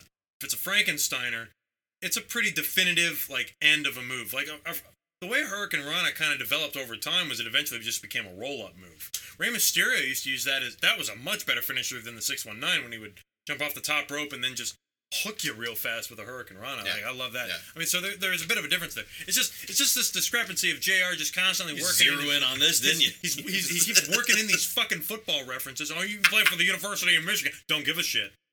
Do, like I don't. I really don't care. I don't. You don't. You don't hear this shit from like Al Michaels calling a fucking football game. You know, he used to be uh, an amateur collegiate pro wrestler, and uh, or he used to play. Pro. You know, he used to play street hockey when he was to- younger. You're right. He was pretty deadly. He was on the mighty. He was on the Mighty Ducks. Ah, just ugh. vicious right wing in the cul-de-sac. So to get off that, I like Arn Anderson and I like Barry Windham, but I don't like them as a team. They're the same type of wrestler. They're the exact same type of wrestler, and I think that throws off the chemistry with Doom. And we'll get to this later, but it should have been Flair. I think with Flair, and if you're gonna do blood in the match, like oh he's your guy, and I think the chemistry could have worked out a lot better. Oh, oh and to top it all off, uh, in the beginning. Uh, when they came out, I noticed the music here too. It sounded like La Grange. I put ZZ Top. I Yeah. said, I said exactly. I said they coming out to ZZ Top. It sounded like ZZ Top, which you know I think of ZZ Top and I think of Demi Moore, you know, taking her top off, and uh, so I can just see look striptease. Oh yeah, I, I fucking know the You- you movie. ever man. seen it? Jesus You Christ! ever seen it? You've heard of it? I'm glad you straightened it out for like the people that don't know. Like, what is that? For- well, yeah, okay. So for our audience, yeah, she does a strip tease to La Grange. I thought it was in uh, what, what, what, what was the GI now and then? I thought we were talking about now and then there for a second. Jesus, It's a good movie. Anyway, sure it is. okay. Um. Yep. I wrote brutal bullshit. Uh. Jr. calls Paulie stupid at one point. Yeah. You're stupid. Well, to be fair, earlier Paulie Dangerously, when when Jr. says it makes a comment about the refereeing, he's like, "You were a referee once, huh?" He's like, "So that's why you're a commentator now. You were that good, weren't you?" You were that good. that was good. Well, Paulie then threatens JR with his phone, you know, the typical Paulie. So let's talk about this finish. Let's talk about this stupid fucking thing. So the two teams cover at opposite times. I think that uh, Doom, because they once again the replay betrays all. There was one team that clearly made the first cover with like a, a second, and yet Nick Patrick just and he just counts them both out, and then just well, I guess I guess that's the end of that. Rings the bell, and that's bad enough because it's like there was clearly one guy who covered his the opposing team before the other guy did. But uh, later on, we'll hear it in like another match that uh, some group of executives or something have looked at the replay and they concur with Nick Patrick's decision. Just a bunch of Stevie Wonders up there. They don't know what the fuck's going on. It's so dumb. It's so stupid, and it ruined this match because the match. It was really tough watching some of the stuff because yeah, I was having my ECW flashbacks also, and I wasn't expecting that with WCW, and so the violence is is kind of fun to watch. But once again, it's another stupid non-finish with Doom. I did not like this match. I, I didn't at all. I gave it a four. I have a four as well. It's a, this match goes seven nineteen. Meltzer gives us four stars. He loves this. match. Bullshit. Yeah, big big fan of this match. Apparently, um, I hate that there's no finish for Doom. Like this Exactly. is this is supposed to get them over because the Horsemen are the Horsemen. Right? They don't they don't they're not going to get any more over than they already are. But Doom needed they needed a finish here, or they needed to win definitively over them to. Because then, otherwise, everything from the beginning that we've seen with Doom, with the exception of Cla- or exception of Great American Bash, where they wrestled the Rock and Rolls, everything has been about this feud, and to give them nothing, and to I guess to imply that, well, because at the same now I'm wondering, well, what are we gonna do next? Because usually is a cage match the next logical I think step? they say that. Don't doesn't J- Jared yeah, I think he say does. that? Yeah, and I'm like, I'm so tired. I'm so tired. They were they had a hard time beating Arn and Flair, the two the the one and two guy in the, the Horsemen. Yeah. They can't even beat the two guy with the number four guy, in my opinion. Right. Like it makes Doom look stupid. They should have won the match. They needed to, because otherwise, like the, the match is pretty hard hitting. At the same time, like it, feels a lot longer than that seven nineteen. I'll be honest. I feel like That's it, all it, it was. yeah. Oh man. It feels a lot longer than that. Because it does get kind of derivative after a while. Like it's the same kind of sequence here and there. Although I do love at one point Butch Reed. I swear, um, he takes a real chance by like not helping Ron Simmons out of this. Like he sees Simmons. I, think Simmons eats the. I think Simmons eats the superplex. And, and Butch just kind of waits on that top rope. He's like, ah, he'll kick out. It's like, yeah, Dude, I was waiting for it. Too. I don't know, man. Like You pulled that shit in the video game, right? That would be. There's a bad. good chance. But yeah, um, it's a real bummer. Like I, I, I, I hated giving this a four because I was I was pretty excited for it because I liked that. I was like, man, they're really gonna. And of course, everyone gigs within like two minutes. Everyone's like, fuck it. I, Windham's is my favorite. You see him just go. I mean, just open up the ketchup packet and on set immediately. Just say, I've got it going, baby. So, um, yeah, this is uh, the stupid thing. I wrote that after this match. I think they, I think they reinforce like, like dangerously stays on this for a bit. Paul's with it. He's like, Yeah. stupid, It was. stupid. and he hangs with it. Get a promo for Wrestle War '91. We get a couple of these. Boy, they're really into. They're the- fun. Oh yeah. I want to know who Sid's going to war with, like, because he's like, "Eh, "We're going to war." Like, who's going? To... Like, what? We are. But- but- They're predicting Desert Storm. like, like, and then Sting has the best, like, because we, I think we get this twice, but he just this best. Yeah. okay. okay. Yeah. All right, so let's finish this damn thing. Now I actually goofed. I gave Jason that ma- last match. I should have taken it because that was the correct order. So you take this. I can if you want. It's not a big deal. I mean, like, okay. Well, hold on, let me see my notes. I've got some notes. You want to do this one? You can if you want. Yeah, well, I don't really right, care. I'll- I'll it's take it. I'll- It's the finals. It's the Great Muta and uh, Mr. Saito versus the Steiner brothers and the Pat O'Connor. And th- this is this is where Cappetta he says the winner will be the international tag team champions. So I guess the Universal thing kind of got bumped. So there you go. Have, have at it, my friend. I think it's, are you gonna get get in there with this? Colorado tie Oh, no, here. we'll tie up. Okay. Um, You heard of it? I, I've seen I, I've seen the movie. All right. So okay, belly to belly. Uh, there's a bell shot that's done on. I believe Muta hits Rick Steiner with it, uh, and this is kind of funny because uh, this is a rare occurrence in a Steiner match. Rick's earmuffs come off. His earmuffs? Oh, his his his fucking fucking earmuff? earmuff. Is he cold? so damn cold in these arenas. yeah, had to add that at the end. All right, his ear protective gear. Fuck it. It just his, his, he's a dog. I don't know. He's a gremlin. He's a gremlin. He's a dog faced gremlin. well, we don't see him lose them, but we do see him like because the camera cuts to the ring and then it cuts back out and there's Rick on the floor without them, and then you just see them kind of fly into the frame. I like to think he summoned them like Thor's hammer. He I feel like just summoned R2D2 shot him out Well, of. it was very Zucker Brothers movie. You just kind of like like you know like the airplane bit with the with the coat. It was just like oh here you go. And gravy just comes from the ceiling down onto him. like Vader's helmet. Yeah, uh, Lord Vader. Um, okay, this is where I had a, I- I had an issue with Paulie's commentary. Paulie makes a complaint that this referee, who is uh, also Japanese, uh, like like Saito and uh, Muta, that he won't be impartial. Which is Hattori, by the way. We'll just say who that is. It's Oh, right, it's a tor- oh, it was. yeah, Hanzo. Oh, Hattori I- Hanzo. Yeah, he made a fucking sword. He became the referee. too. You going to Kill Bill? Good. So he complains that the ref will, will be impartial. And then the ref is impartial. He does exactly what Paul was afraid he would do. And then Paul notices that he did this and he goes, I was wrong about him. And he apologizes for being wrong. That his prediction for the ref was what came true. He was right. I don't I, I don't know what he did. I, I think I guess he goofed up his wording. Um there's a spike pile driver done to Scott Steiner that looks pretty cool. Yeah. And I have no memory as to how this match ended. It ends with Rick catching Mr. Saito with a top rope sunset flip. Oh, Win. what a lame finish for the Steiners. That's like something for like too Ten fifty two. It's long, and it certainly feels like it because you're like, oh, maybe this will be the one match in the Pat O'Connor Memorial Invitational. fucking This is what we built the This whole is- damn yeah. thing towards. because it's like this is the whole. This is the only match I really wanted to see out of the whole thing, and you guessed it, it sucks. I gave this a three. really, I hated man, you hit this. this hard, huh? This okay. was bad. Jason, did you like this one? We'll see.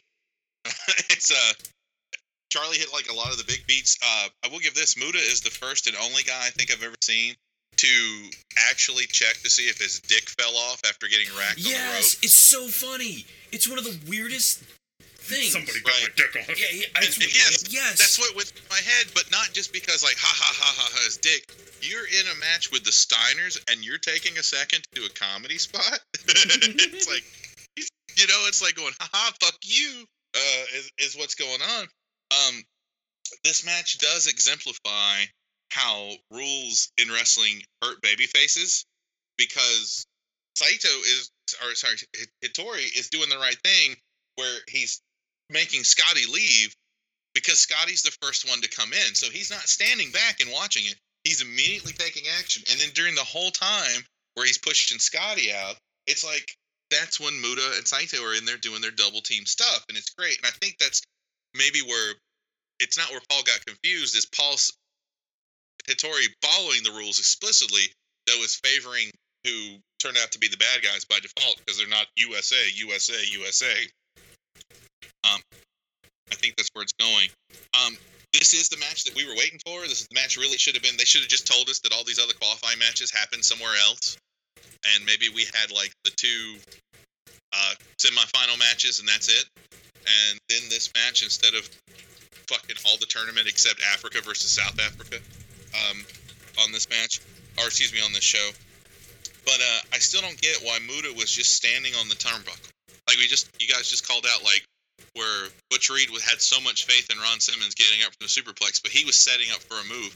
Muta's just up there posing like they fucking won, but I don't remember any near fall or anything right before that that could cause confusion. Yeah. And during that time is where here we go, we have the Steiners win a match with not the Frankensteiner again in a sunset roll up flip thing. No, um, gave this match a three and a half.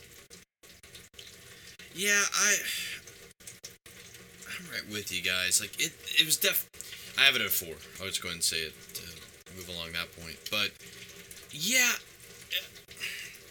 for this to be essentially as hyped up as it was, and they did from this this the very beginning, they pretty much sold us that these were the favorites to get into the finals. It's a match. It just it, and I think maybe part of it is the fact we have slugged through so many up to this point but at the same time like they gave they gave him a lot of time and it just doesn't just doesn't ultimately deliver as much as it should it really and it that finish is just so wild i would i would expect Muta at least take the frankensteiner Mm Mhm. Yeah. but you know I um, agreed with during the match, at least, not just on the apron yeah or the. In- there I I- love what happened after the match. Yeah yeah yeah after the match yeah they Oh, the promo. oh yeah oh. Yeah. Yeah. Where like it's like Scott Steiner just man he's on some kind of no, delay. I well, he's. I, it's the beginning of his feud against the English language. I think. Yeah. It's it starts on this night. It's like when you got a weird audio problem in the first like the first syllable gets cut out of the dialogue for whatever reason. In fact, like, let's just get to Let's that because yeah, I don't have anything. I don't really have anything more to say about the match. It's fine. I do love that Jim Ross says, "Oh, the referees the correct mythology instead of methodology." At one point, just very, very good. It's a great, The great mythology. mythology of being a referee. Medusa. Nick Patrick She's looked at the, and he turned into a stone. Randy Anderson had journeyed through hell to get Nick Patrick off of the, the bench or whatever, like Theseus or whatever. But he turned around and looked. He turned into a pillar of salt. Oh, we're missing mythology. the legend of Earl Hebner. Oh, I did it. so we go up to Tony, and the flag women are gathered with the The flag women. I hate to say that's the all- flag women. I ha- yes, I have a lot to say about this. Please go. Let's They're, go. they're gathered with the trophy to congratulate the Steiners. Jim Herd gets on the mic and blabbers on before Scott Steiner puts English language in a Frankensteiner, first butchering butchering the name of the town they're in. Like, what did he like? We're in Des Moines. Yeah, Uh, well, he says- Saint Saint Legrier, wherever. and the crowd is like ready to pop for the hometown pop moment, and they're like, oh. oh. And then he forgets which relative fought in Korea. Oh yeah, his own relative. Yeah, yeah. that's right. It's my uncle, my grandfather, my, It's my I got it. My great-grandpa. great grand, my uncle. my sister, my That's uncle. She's my sister and my mother. Who is it? My brother Rick fought in Korea. I want a match with a two count. They do the China. That would have been so funny if Rick starts slapping him. starts. It's, it's my grandfather. It's my uncle. It's my uncle and my grandfather. What? Oh my god. Explains a lot. So yeah, uh, Jason, what? Tell me what your notes are on this. All right. The reason why is, is this is uh, is this, but uh, does Schiavone have notes or something tucked into his cummerbund? Because when he turns around to hand off the microphone to Jim Herd, it looks like Tony has a giant erection that he's had to tuck into his cummerbund to keep from showing. Now, what's great though is on the behind Scott Steiner. More like Dave figure out- Dickcoin. Wait, wait. No, no, no. Wait, wait. Behind Scott Steiner, I can't figure out what flag the chick is holding. But The there's Scott Steiner. He's a physically fit dude in spandex, and this is during the the still from what I remember, women being really into buns. But this chick is straight staring a hole through Schiavone's whatever erection. It is fucking hilarious. Like she is eating him up. She is super thirsty for Tony Schiavone, and it's like it's just the whole time. It's so awkward because she's just This is the greatest night right. in the But history of this I think- house. I think I think he notices it because at some point he stands. And you remember in the uh, uh, that Mel Gibson movie, What Women Want, when she starts thinking, "Don't look, don't look," and then he goes and kind of thrusts and puts it out there. Yeah. Schiavone does the little strut to like put his like, "Aha, there it is!" Like it is fucking hilarious. we're, out, we're out of time. The We're TV out. show's rolling. Zip.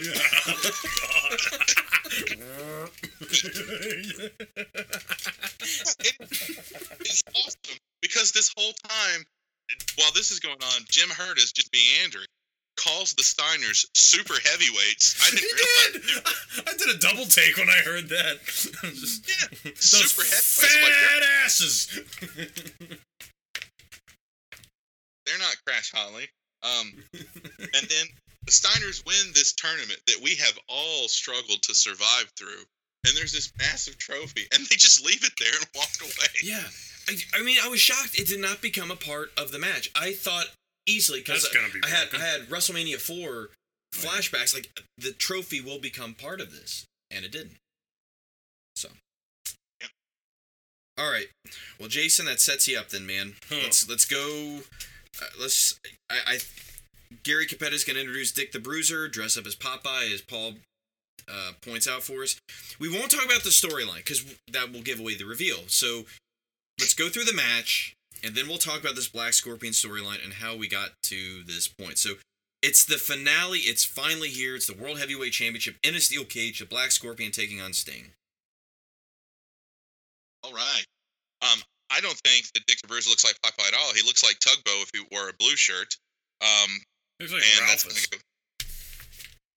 Dick Like the what? Bruiser, more like Dick the Loser. Oh no! Is that Ben Stiller? Uh. Wasn't They as good as than Ulti was. I'm just kidding. I'm just kidding. So, um, the good news is, is we're going to get a lot of time to hear this, but I really like how they added a nice little funky bass riff to the Black Scorpions. yeah. I was like, going, oh, this is cool. I'm suddenly into the Black Scorpion. Isn't And this comes- this entrance is right out of like 2013? Like this is way ahead of its time in terms of extravagance. Yes, it, it is. I mean, it's. I was like, man, is this a WrestleMania entrance? Uh, because here come these guys, and the first Black Scorpion, I'm like, no, that's not Flair. Oh no, there's another one. Like none of these guys. He goes right for the the horseman. reveal. Jason Yeah. goes right for the reveal. Not even we're not even gonna set it up. Oh no, well, I mean, it's, it, it's, it's with this is that you're gonna have henchmen, and none of these henchmen. I mean, like except for the last guy who comes out like I don't remember the Black Scorpion being like six eight and wearing straps, but then this this pod from Space Invaders comes down, and this pod looks really impressive. Like I was watching the whole time. It's like there's only the one stra- uh, rope holding it up, and you can barely see that. Everything's super cool about the pod until it starts to raise up. Then it looks a little hope. Um, but it's neat, and the Black Scorpion's there with his menacing voice telling Sting that uh, these were just my messengers, and the Black Scorpion is I am dark and mysterious. Check out my shiny cape. It's terrible. And then the way yes, and then the once I get into the ring, watch me bounce around like a kid. I thought at first I was like, dude, is this the Star Blazer from a couple shows ago? Blazer, yeah. Oh, the star. his arms down. Doesn't look menacing at all. Um, and then uh, I want to give a big shout out to the camera guy sitting on top of the cage. Absolutely. Oh, Absolutely. dude, this I made a note of that. that. That is so fucking dangerous what those cameramen are doing. Because that's not a lightweight camera. No, and that's not a very sturdy cage. No. No, mad props to them. Yeah. Yeah, and the camera, like the camera quality, even changes from that upshot. It looks like a doesn't look like the same grainy back far off camera quality we get. It almost looks like it's too much like a TV show. Um, but I'm not sure when we finally get to the match here. What's with all the slapping that the Black Scorpion is doing? Where Sting has been a headlock and he's just like slap, slap, slap, slap, tapping. It's almost like he's commu- trying to communicate with him. Um, I can't breathe. and this, yeah, it's like Whoa. Whoa. Four. Hey. Whoa. but the crowd is already in on it because there are clear Nature Boy yes. chants I wrote that. Yes. Absolutely. early. Um, because and, and this is what su- uh, well I'll keep going and then pull up the uh crowd's into it. This Black Scorpion doesn't look menacing, even after the the shiny cape and everything. When it's just a dude in a tight black shirt with a mat, like come on, this is not the guy who's been tormenting Sting. Um, I'll give it to to whoever that is under that mask. They certainly aren't talking a whole bunch and noisy like they normally are at this point. Um, but I don't understand why Dick the Bruiser is doing rope breaks for the pin count. It's in a cage match, right? That shouldn't break the pin. He's doing rope breaks sometimes. Yeah, he's still doing it. And then there's the he's then when the Black Scorpion just gives up gives up on pretending he's not who he is and goes for the bridged pin, which we've seen a lot. And those, it's like it gets real comical where Dick the Bruiser keeps taking his legs off and he puts them right back up, takes them off. I would be pissed off if Dick the Bruiser was refing one of my matches because he is the slowest fucking referee I've ever seen. I'll be I'll be down there in, in just a second. Yeah. Hold on. Like there's solid three counts before he even gets down there. And I don't know how the crowd can tell who's counting to what because his arm doesn't go up higher than his head either time. Um, I mean, like, is he like Austin where he can't move his arm with a certain radius? Maybe you shouldn't be refing. Um, it's just it gets I don't to know a whether point. to shit or be a referee. I'll just stand here and wind my watch. Uh, but then it gets to the point where you can clearly hear the audibles. Ah, God, ah, ah, coming from whoever the Black Scorpion is. Um, just not. It's just bad. Um, and it it's literally gets to the point where it just doesn't care. Um, and then we start getting the countdown from, you know, oh, Sting gonna do it. He takes the one mask off, and there's another mask, and then somehow that mask gets torn, and the Black Scorpion is bleeding like through his mask. Of It's the course best. I- you I know. I know, I know. I wrote that would note. give it away was- before ex- anything. Exactly. I was shocked he didn't bleed from minute one. Like, oh shit! You could win a first blood match with him. Oh my god! I would just take a sheet of paper and just. Oh, but it this is it's so boring like this is so bad and i mean i know that there's all this cluster and and shit as far as going into what to do for the storyline wise but it's like Ric Flair and Sting have the most non Ric Flair and Sting match, and it doesn't work. So then it goes to the lead where all their matches that you could just call on the spot from get go like those those do work, and then this one doesn't. I gave this a two and a half. Yeah. Real quick, I thought, what if Ric Flair was a Xerox repair guy, and like every time he went to a job, like he would get paper cut and bleed to death. like, oh no, Workman's oh, comp. God! Wait, every, ah. every every time he's at a job, he bleeds to death. So does he just keep like waking up? Yeah, That he, really- does. that he goes deep into his. Lazarus chamber and he comes out and he, woo! I am Rick Al Ghul. Woo! Rick out. Charles, please take it away. We'll do the we'll cover all the post match crap too, because god dang, this becomes like Nitro circa '97 at the end here. It's great. Oh my god. All right, I'll try to make this as concise as possible. But I'll start by saying this is the worst match on the show. By far. Simply because of how long it is. So, 1831. Yeah, they get yeah, this is way too long. A time. Uh, Paul Heyman, uh, I mentioned it on Twitter, but I just thought it was such an odd exchange. Saying that he looked like Popeye, Dick the Bruiser, and JR goes, No! He looks like a real man! That's a cartoon character. Jimmy. You know, it's like, what the fuck is that all about? Like, he's got some kind of vendetta. I wish we were a video pod just for the way you did that. That was per- He's a cartoon. You like Bluto, do you? That's so good. Like, so four black scorpions come out. so Is that the start to a joke? no, well, well, four black scorpions come out. Therefore, realizing Dick the Bruiser's prophecy of hearing that there's more than one black scorpion. But then we learn that these aren't the real black scorpions.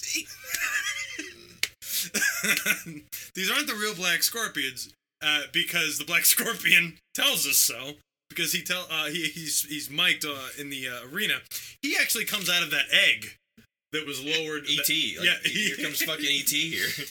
so we got the real black scorpion here, and I'm looking at him because I'm not 100 percent sure who it is, but I have my idea because of you. Know, You didn't know? I didn't know. Oh, I didn't know. I didn't really know because I, I made it a thing not to look it up, and I mean I'd heard that. I can't believe you haven't known before this. no I made it a point Wow. not to figure it out. Even like when you were a kid. and No, I never knew. Never knew. Wow. when I was a kid, awesome. I wasn't even aware of this because I didn't watch WCW. What's a stinger? Well, yeah, exactly. um, but I'm looking at him and I'm like, that's a familiar looking body type. You know, I mean, black is a slimming color, but but a certain individual is very recognizable from here up. You know, so I'm like, okay, so there's that. That's interesting. And then what absolutely gave it away is in the very first minute. The Black Scorpion gets Sting down on the ground, and then he he goes to the ropes and bounces off them as if he's going to do a knee drop. And I'm like, oh, and then he course corrects right as he bounces off and goes, uh-uh. And he goes to the opposite rope and does an elbow drop instead. But he was very clearly going for a knee drop. So I'm like, okay, this is going to be awful. Uh, the cameraman, uh, we already mentioned it, but I took note of it too. I mean, I was just floored. That fucking stinger splash spot. That I couldn't he's- wait because I was like, cut to that motherfucker. Yeah. and and he had it, so good. and and they're just hanging up there like like there's there's no there's nothing holding them onto the cage. Right. It's very impressive. Uh, okay, so this gets into the whole my real problem with the match, and his name is Dick the Bruiser. Perhaps you've heard of him. Perhaps you've heard of him. So, I'm a little unfamiliar how these cage match rules work because they seem to vary from cage match to cage match. But I'll tell you one thing I never want to see in a cage match is a head scissors submission attempt.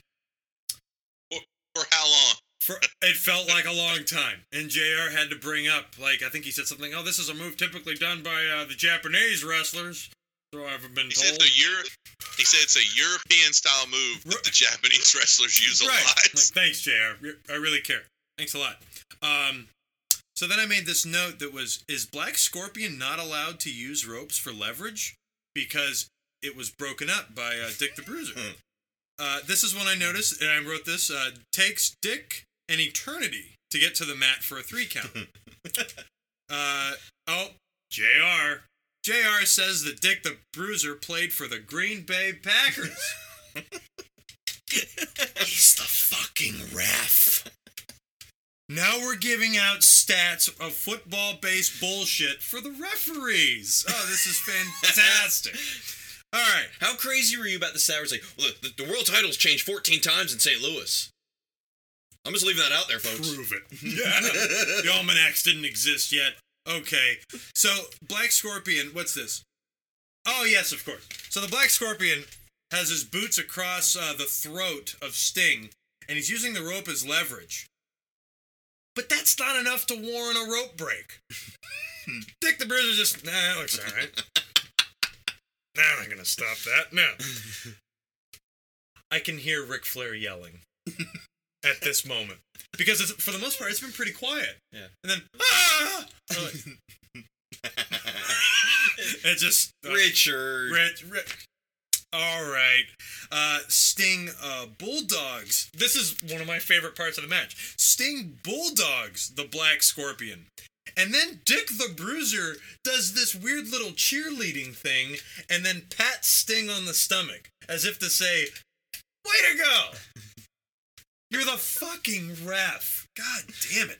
Uh, Sting hits the Stinger Splash on the Black Scorpion. Black Scorpion falls very oddly, like Ric Flair, he goes face first into the mat.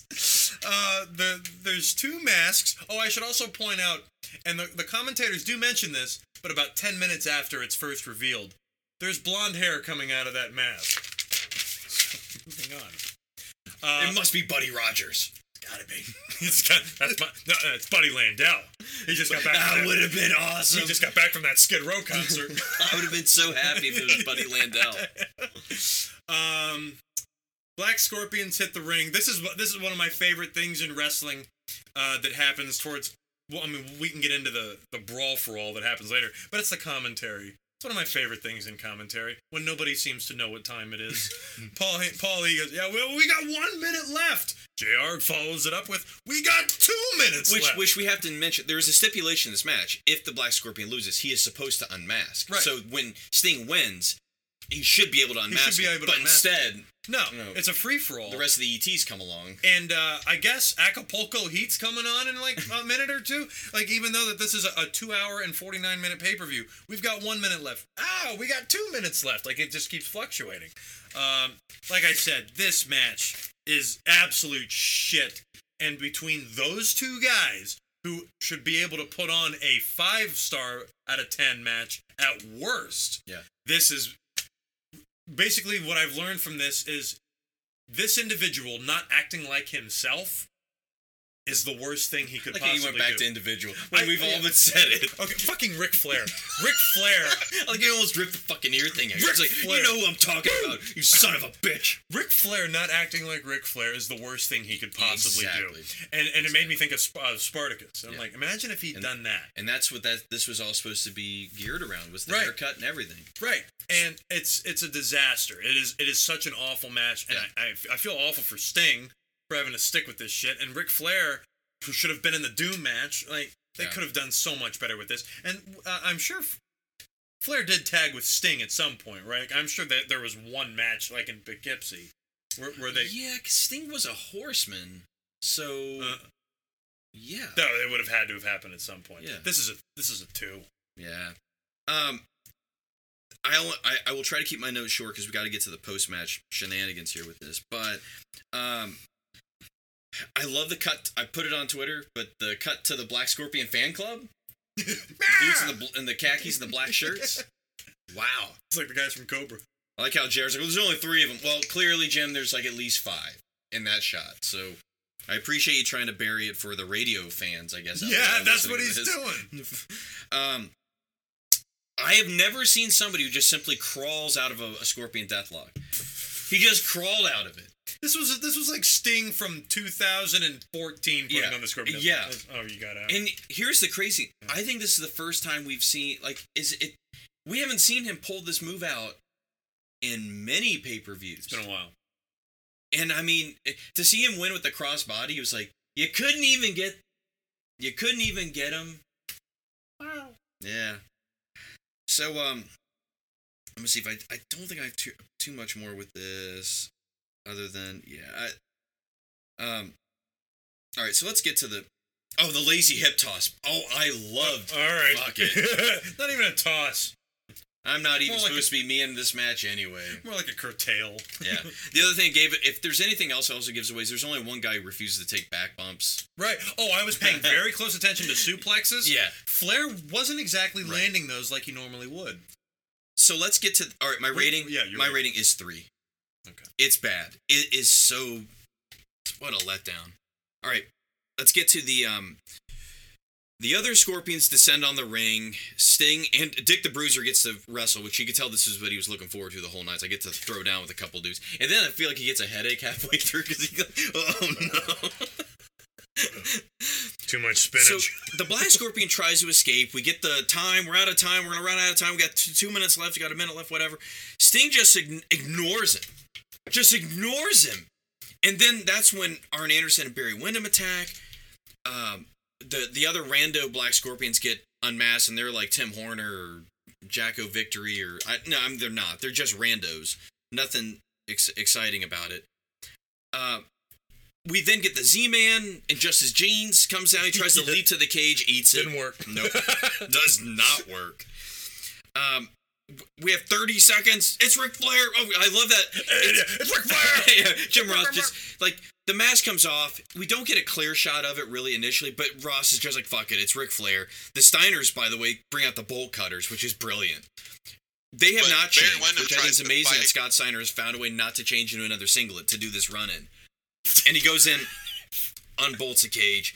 They descend on it. You know, it's it's the classic kind of faces are in the ring celebrating while the heels are getting away, and it's it's supposed to be this great triumphant moment, but it's really a very very lame ending. So let's just let's just recount this real quick. Again, I would encourage you to go look up Jim Cornette's breakdown of this because it's it's going to be much better than this. This is just kind of the by the numbers breakdown here. So Al Perez was the Black Scorpion back at Clash 12, which we thought was okay, a bit just brawly, not a great wrestling match, but a good kind of striking back and forth fourth match with Sting. Apparently he's crazy. Like he's a pretty nutso dude who thought he should have been way uh, treated way more treated better than the way he was. He thought he should have been going over on Ric Flair or whatever. Well, he abruptly quits. He sh- he was slated to be the Black Scorpion, Who was? Say it again. Al Perez. Oh, Al Perez. Well, that doesn't happen. And then, of course, you know, they wanted Jim Hellwig, Ultimate Warrior, to do it, but this is in the middle of his title reign. But again, like, apparently, there was already rumblings that his title reign was not going well in the eyes of Vince McMahon, so it was plausible to tease that it could be him because it seemed like there was this sliver of hope that he may jump or whatever. But obviously, that didn't happen. We know Ole Anderson does the voice. We know that. We also learned that, like, throughout the build up to this match, they do this match on house shows. They have Sting against the Black Scorpion on many house shows. And it would inevitably end with him narrowly about to unmask him, and then something happens to where the Black Scorpion escapes. In the build up to Havoc, it was Sid coming out and attacking Sting. So by the time they get to Starrcade here, the idea is fuck it, we're gonna put Windham in there. We're gonna put Windham under the hood.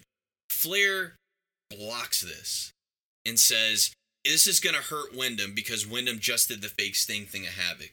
It will hurt him. Apparently, things hurt him enough to where he can't recover from it, so he puts himself under the mask instead. Now, this may on the surface seem like, oh, he's taking one for the team. You guys nailed it when you talked about Ric Flair trying to not wrestle like Ric Flair is the worst thing in the world to watch. And I think this sometimes lends some credit to what Bret Hart always kind of said about him. Like, if you're truly like the greatest professional wrestler ever, I think you would have figured out a way to not wrestle this badly. But it's tough. I mean, like, when you've wrestled as Ric Flair, that same type of match, house show to house show with Steamboat and all the guys over the years, you're used to doing the knee drop. That's why it's, I'm gonna do the shit elbow. You know? So, there has also been a counter opinion that Flair was trying to put this was a way to try and get the belt back on himself because he would look like always taking one for the team and put him back in line for a, a championship match in the near future. I think the thing the thing that you guys also said is the thing that's so sad is this destroy this I think this destroys Sting's title run. His first run here. This has crippled it because this was this has been our entire run thus far with the exception of him coming off of uh, Uh, him against Flair is that he has been embroiled with the Black Scorpion, whether even in the Sid match, the Black Scorpion's still a lingering thing. So this is totally destructive towards his title run. And it's not surprising that I don't know, I'm not sure, but it's pretty soon after this. Sting is unfortunately not going to be the world champion, and we'll have to battle it back again. And I think this this just didn't this just didn't do him service. What are you about to say? So inst- instead of donning a black mask, being cryptic, learning how to do magic, and you know kidnapping people and shit, couldn't Flair have just invoked his rematch clause? That's the funniest thing. it, to me is also it's like, and unless we got it at some rando event.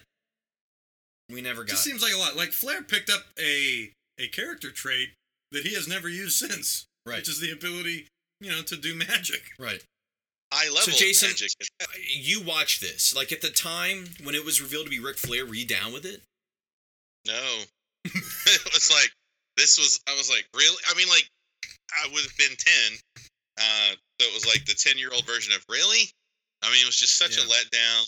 Um, you know, this was back then there so it wasn't like super into the rumor mill, so I mean I didn't know or care that it was gonna Ultimate Warrior or maybe this, maybe that. I just wanted it to be somebody. And then the fact that it was just Ric Flair was was just kind of a uh, like you're already the you know biggest bad there is in WCW. Why do you need to do this? And like what Charlie said, what was he? Why didn't just invoke his rematch clause? Because as far as we know, he never got one when he lost the Sting at, at Great American Bash. Um, I remember like just when it was over, my dad was like, "I paid for that." and and watched it twice because I watched it while I recorded it when it came on, But- uh, and it was oh man, But isn't it Like- crazy? Like you, you look at like a reveal like that. That like I didn't see this. I didn't know about this. This is very indicative of very similar types of storylines that have happened over the years where they're going to reveal something to you and it's like nine times out of ten this thing is a major letdown whenever like like the only other thing i can compare it to like for me personally like jason said he was 10 so when i was how old would i have been maybe 13 that was when they did the higher power Yeah. and that's, That's the way jason describes it that's how i felt after the higher power Yeah. because i was never really more invested in a storyline than that and then that's it that's it and and i mean other ones like the gobbledygooker uh what is it? Uh, Hornswoggle is Vince McMahon's son. Or I would say the anonymous general manager. Boy, that was The- supposed to be oh, the anonymous general manager. Man. Man. they made you care about it whether you wanted to or not, simply because of how long they dragged it out. Yeah, because the who it ended up being Hornswoggle, Hornswoggle. Yeah, ah. When in doubt, Hornswoggle's the Black Scorpion. Yeah. That would have been the best. He comes out. I wonder who. what would he have been like six? now who could that be? no, Is- that would have been Here's- interesting. with the the clusterfuck at the end, if you're gonna have fake Black Scorpion surround the ring and you're Ric Flair, why aren't the Horsemen the other Black Scorpion? See- and where was Sid? Right, because that gave it away too. I Once thought- the I- horseman hit the ring, I misspoke earlier. I thought Sid came out. He He didn't. didn't, did he? See, that's what led See, to the the- confusion. Yeah. Yeah. Jason, can you? Because Make, that would have me, that would have been a great face turn for Sid. As Sid comes out, they're thinking, you know, oh, no, he's gonna be, and he starts beating up the Horseman because he's pissed off because he wasn't fi- let in the loop. That's Yeah. enough. You I- didn't trust It me would with have been this. something really cool to do with Sid. It's just such a bummer they just wouldn't go all in I know. and do it with him. What were you gonna say? I was going to ask Jason real quick. Uh, I, I two weeks in a, or two times in a row I did this. Jason, can you rail off your scores real fast, just real fast? Oh my God. Uh, I'm missing me- one. I got to figure out which one it is. okay. Uh, I've got since there's so many of here. Just read the numbers. Yeah, I've got uh got a four. Yep. Four and a half. Yep. Six and a half. Yep. Six. Yep. Six. Oh wait, no wait, five. No, sorry, I, I had them labeled for something. Um, sorry, this one was Canada, Russia. This was what was after that uh, trail of sixes I just I have you. four, 4.5, 6.5, 6. Okay. Um, then Canada and Russia, that was the the three. Uh huh. Then Terry Tay was the five and a half. And then a 2.5? Yep. Then Okay, 2.5. okay, done. All right, that did it. Okay. Thank you. So yeah, um, that closes out the um, you know what I didn't look at? I didn't look at what the net. I, um, I'm pulling up cage match here so you can get ready for what you're gonna do. Um, yeah, it's it's such a letdown. 14 matches, and by the end of it, it's Sting in the main event, in a cage match of the world title, and a storyline's been going, and it's to end it with basically us giving it no higher than a three. That sucks. Oh, yeah. God, that sucks. Man, oh man, I, because I tried to think of it too. Like I was like, if I were a kid, if like if I was like kind of like in your shoes, Jason, like what I thought differently. It's like, yeah, I might have like been like more willing to like not think as harshly on it, but at the same time, I'd been like, God dang, man, I Yeah, still it was yeah. it was because as a whole, it didn't make sense. Even though I was a kid, I was watching this.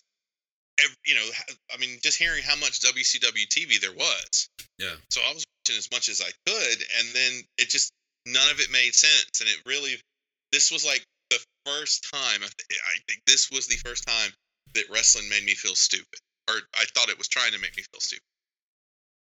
And so it was like, uh, so it has a little black, a little red mark next to it for me. It's not just not just the disappointment of oh this wasn't someone new or this wasn't someone.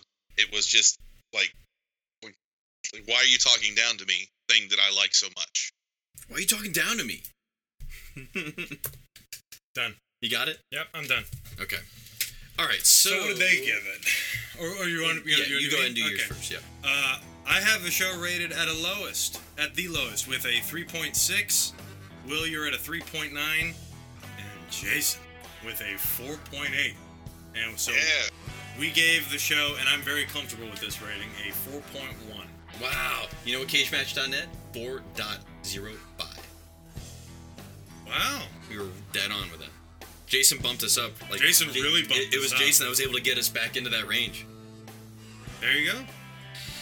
So, yeah, that's that's kind of Well, it's like like the last episode. You know, I made a whole point of saying, you know, just because the match rating is this doesn't mean that the show is this. No, this show is absolutely a 3.6. yeah, Like, It is. This one is an exception to that rule. yeah. So we're heading now into 1991, which is going to be a, a, a year of well, big names leading, leaving that we've been watching these past few shows. Some big names are going to be going bye bye, but also some real big character changes, especially with uh, our new U.S. champion. Right. That'll be wild coming in 91. But our next show will be Clash of the Champions 14 Dixie Dynamite. yep, yep. Took, that took place January 30th, 1991 in Gainesville, Georgia. Re- So what was a vape spit take like there, Will? How did, that sounded like that was got full of cherry flavor. Oh, yeah. No, but it's. I mean, hey, it's the first actual WCW clash, by the way. Oh, okay. Kind Well, they do make a point time. of saying that Sting is the first WCW yes. World Champion. Yes, so you can see that it's really starting to shift now, finally, into Real full on Real quick before we go off the air, because it came up earlier and we didn't go into it, and Jason showed some interest in it. So, Jason, I was sitting at, at my desk at work uh, earlier this week, and I get this fucking phone call, and it's from some obnoxious prick, and and he's like just giving me shit, and I just I, I didn't recognize the voice, I just no sold it. I just no sold it, no sold it, and it was very like over the top. And now that you mention what it was, now I know what it was.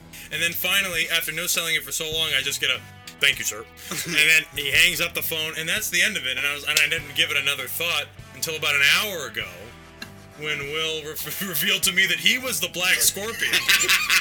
I descended from the spacecraft. so here's what happened. I was listening to uh, I was listening to uh, WTF. It was Josh Brolin on there with um, Mark, yeah, thank Mark. Maron. Yeah, that was a good episode. It was good, and they started doing Nick Nolte, and like I was like, so a Nick Nolte impression is really like it It's got a lot of breathy. It's very a lot of phlegm in the back of your throat. Ah, you gotta get So I was like, hmm, you know, it'd be fun to try this out. to try out this. So I actually downloaded the app to record the call, but the volume apparently on the on the app for on default is too was like down completely, so it didn't record it. But I was gonna record it and God. play it on this episode. oh god, Because it would have been would've so amazing. funny. Because it was it was great because I, I came on and like I was purposely like I'm gonna cough. I need to cough a few times just to kind of. You're like, yo, out dogs. I remember that. well, I asked at first. I asked, "You got any rooms on Memorial Day weekend?" How you coming in there? Ugh. Just say Memorial Day weekend. I didn't say any dates. Just Memorial Day weekend. Any of the days. And I, for a second, I was like, he's not even looking it up. Like I could tell. I was like, I don't think he's looking it up. Because I can hear just a couple random like deliberate taps, just tap tap Hold tap the for phone sake- next to it. Yep, yep. And then I was, he said it's all booked. I was like, you know, I'm just coming with me and my dog. Yeah, I just, uh, just get down, get, get down there, you know. And you're, and you politely say, you know, only service animals. Only are- service dogs. are, are allowed. and I was like, you know, man, I'm just gonna come up my boat and I'm just gonna come up there and drink. and it was it was one of the worst It was one of the worst Nick Nolte impressions ever. And I applaud Charlie for because I thought you knew. I didn't. Because I was wish texting with you afterwards. I was like, this motherfucker's kayfabing me. He's gonna no sell this all the way until I bring it I'm up. so pissed off. yeah. No, I had no idea. So so funny. But anyway, that's So that's it. That's cool. That's a fun little story. Yes, it is. So, all right. So next next show is Clash of Champions 14. It's going to be Dixie Dynamite. You can uh, you can reach out to us on social media. We are on uh, Facebook, New Blood Rising Podcast, Twitter at New Blood Pod. I'm at William Rinkin 83. I'm at the Jason Kiesler. I'm at CM underscore stabs. We'll see you guys for Clash of Champions 14, Dixie Dynamite.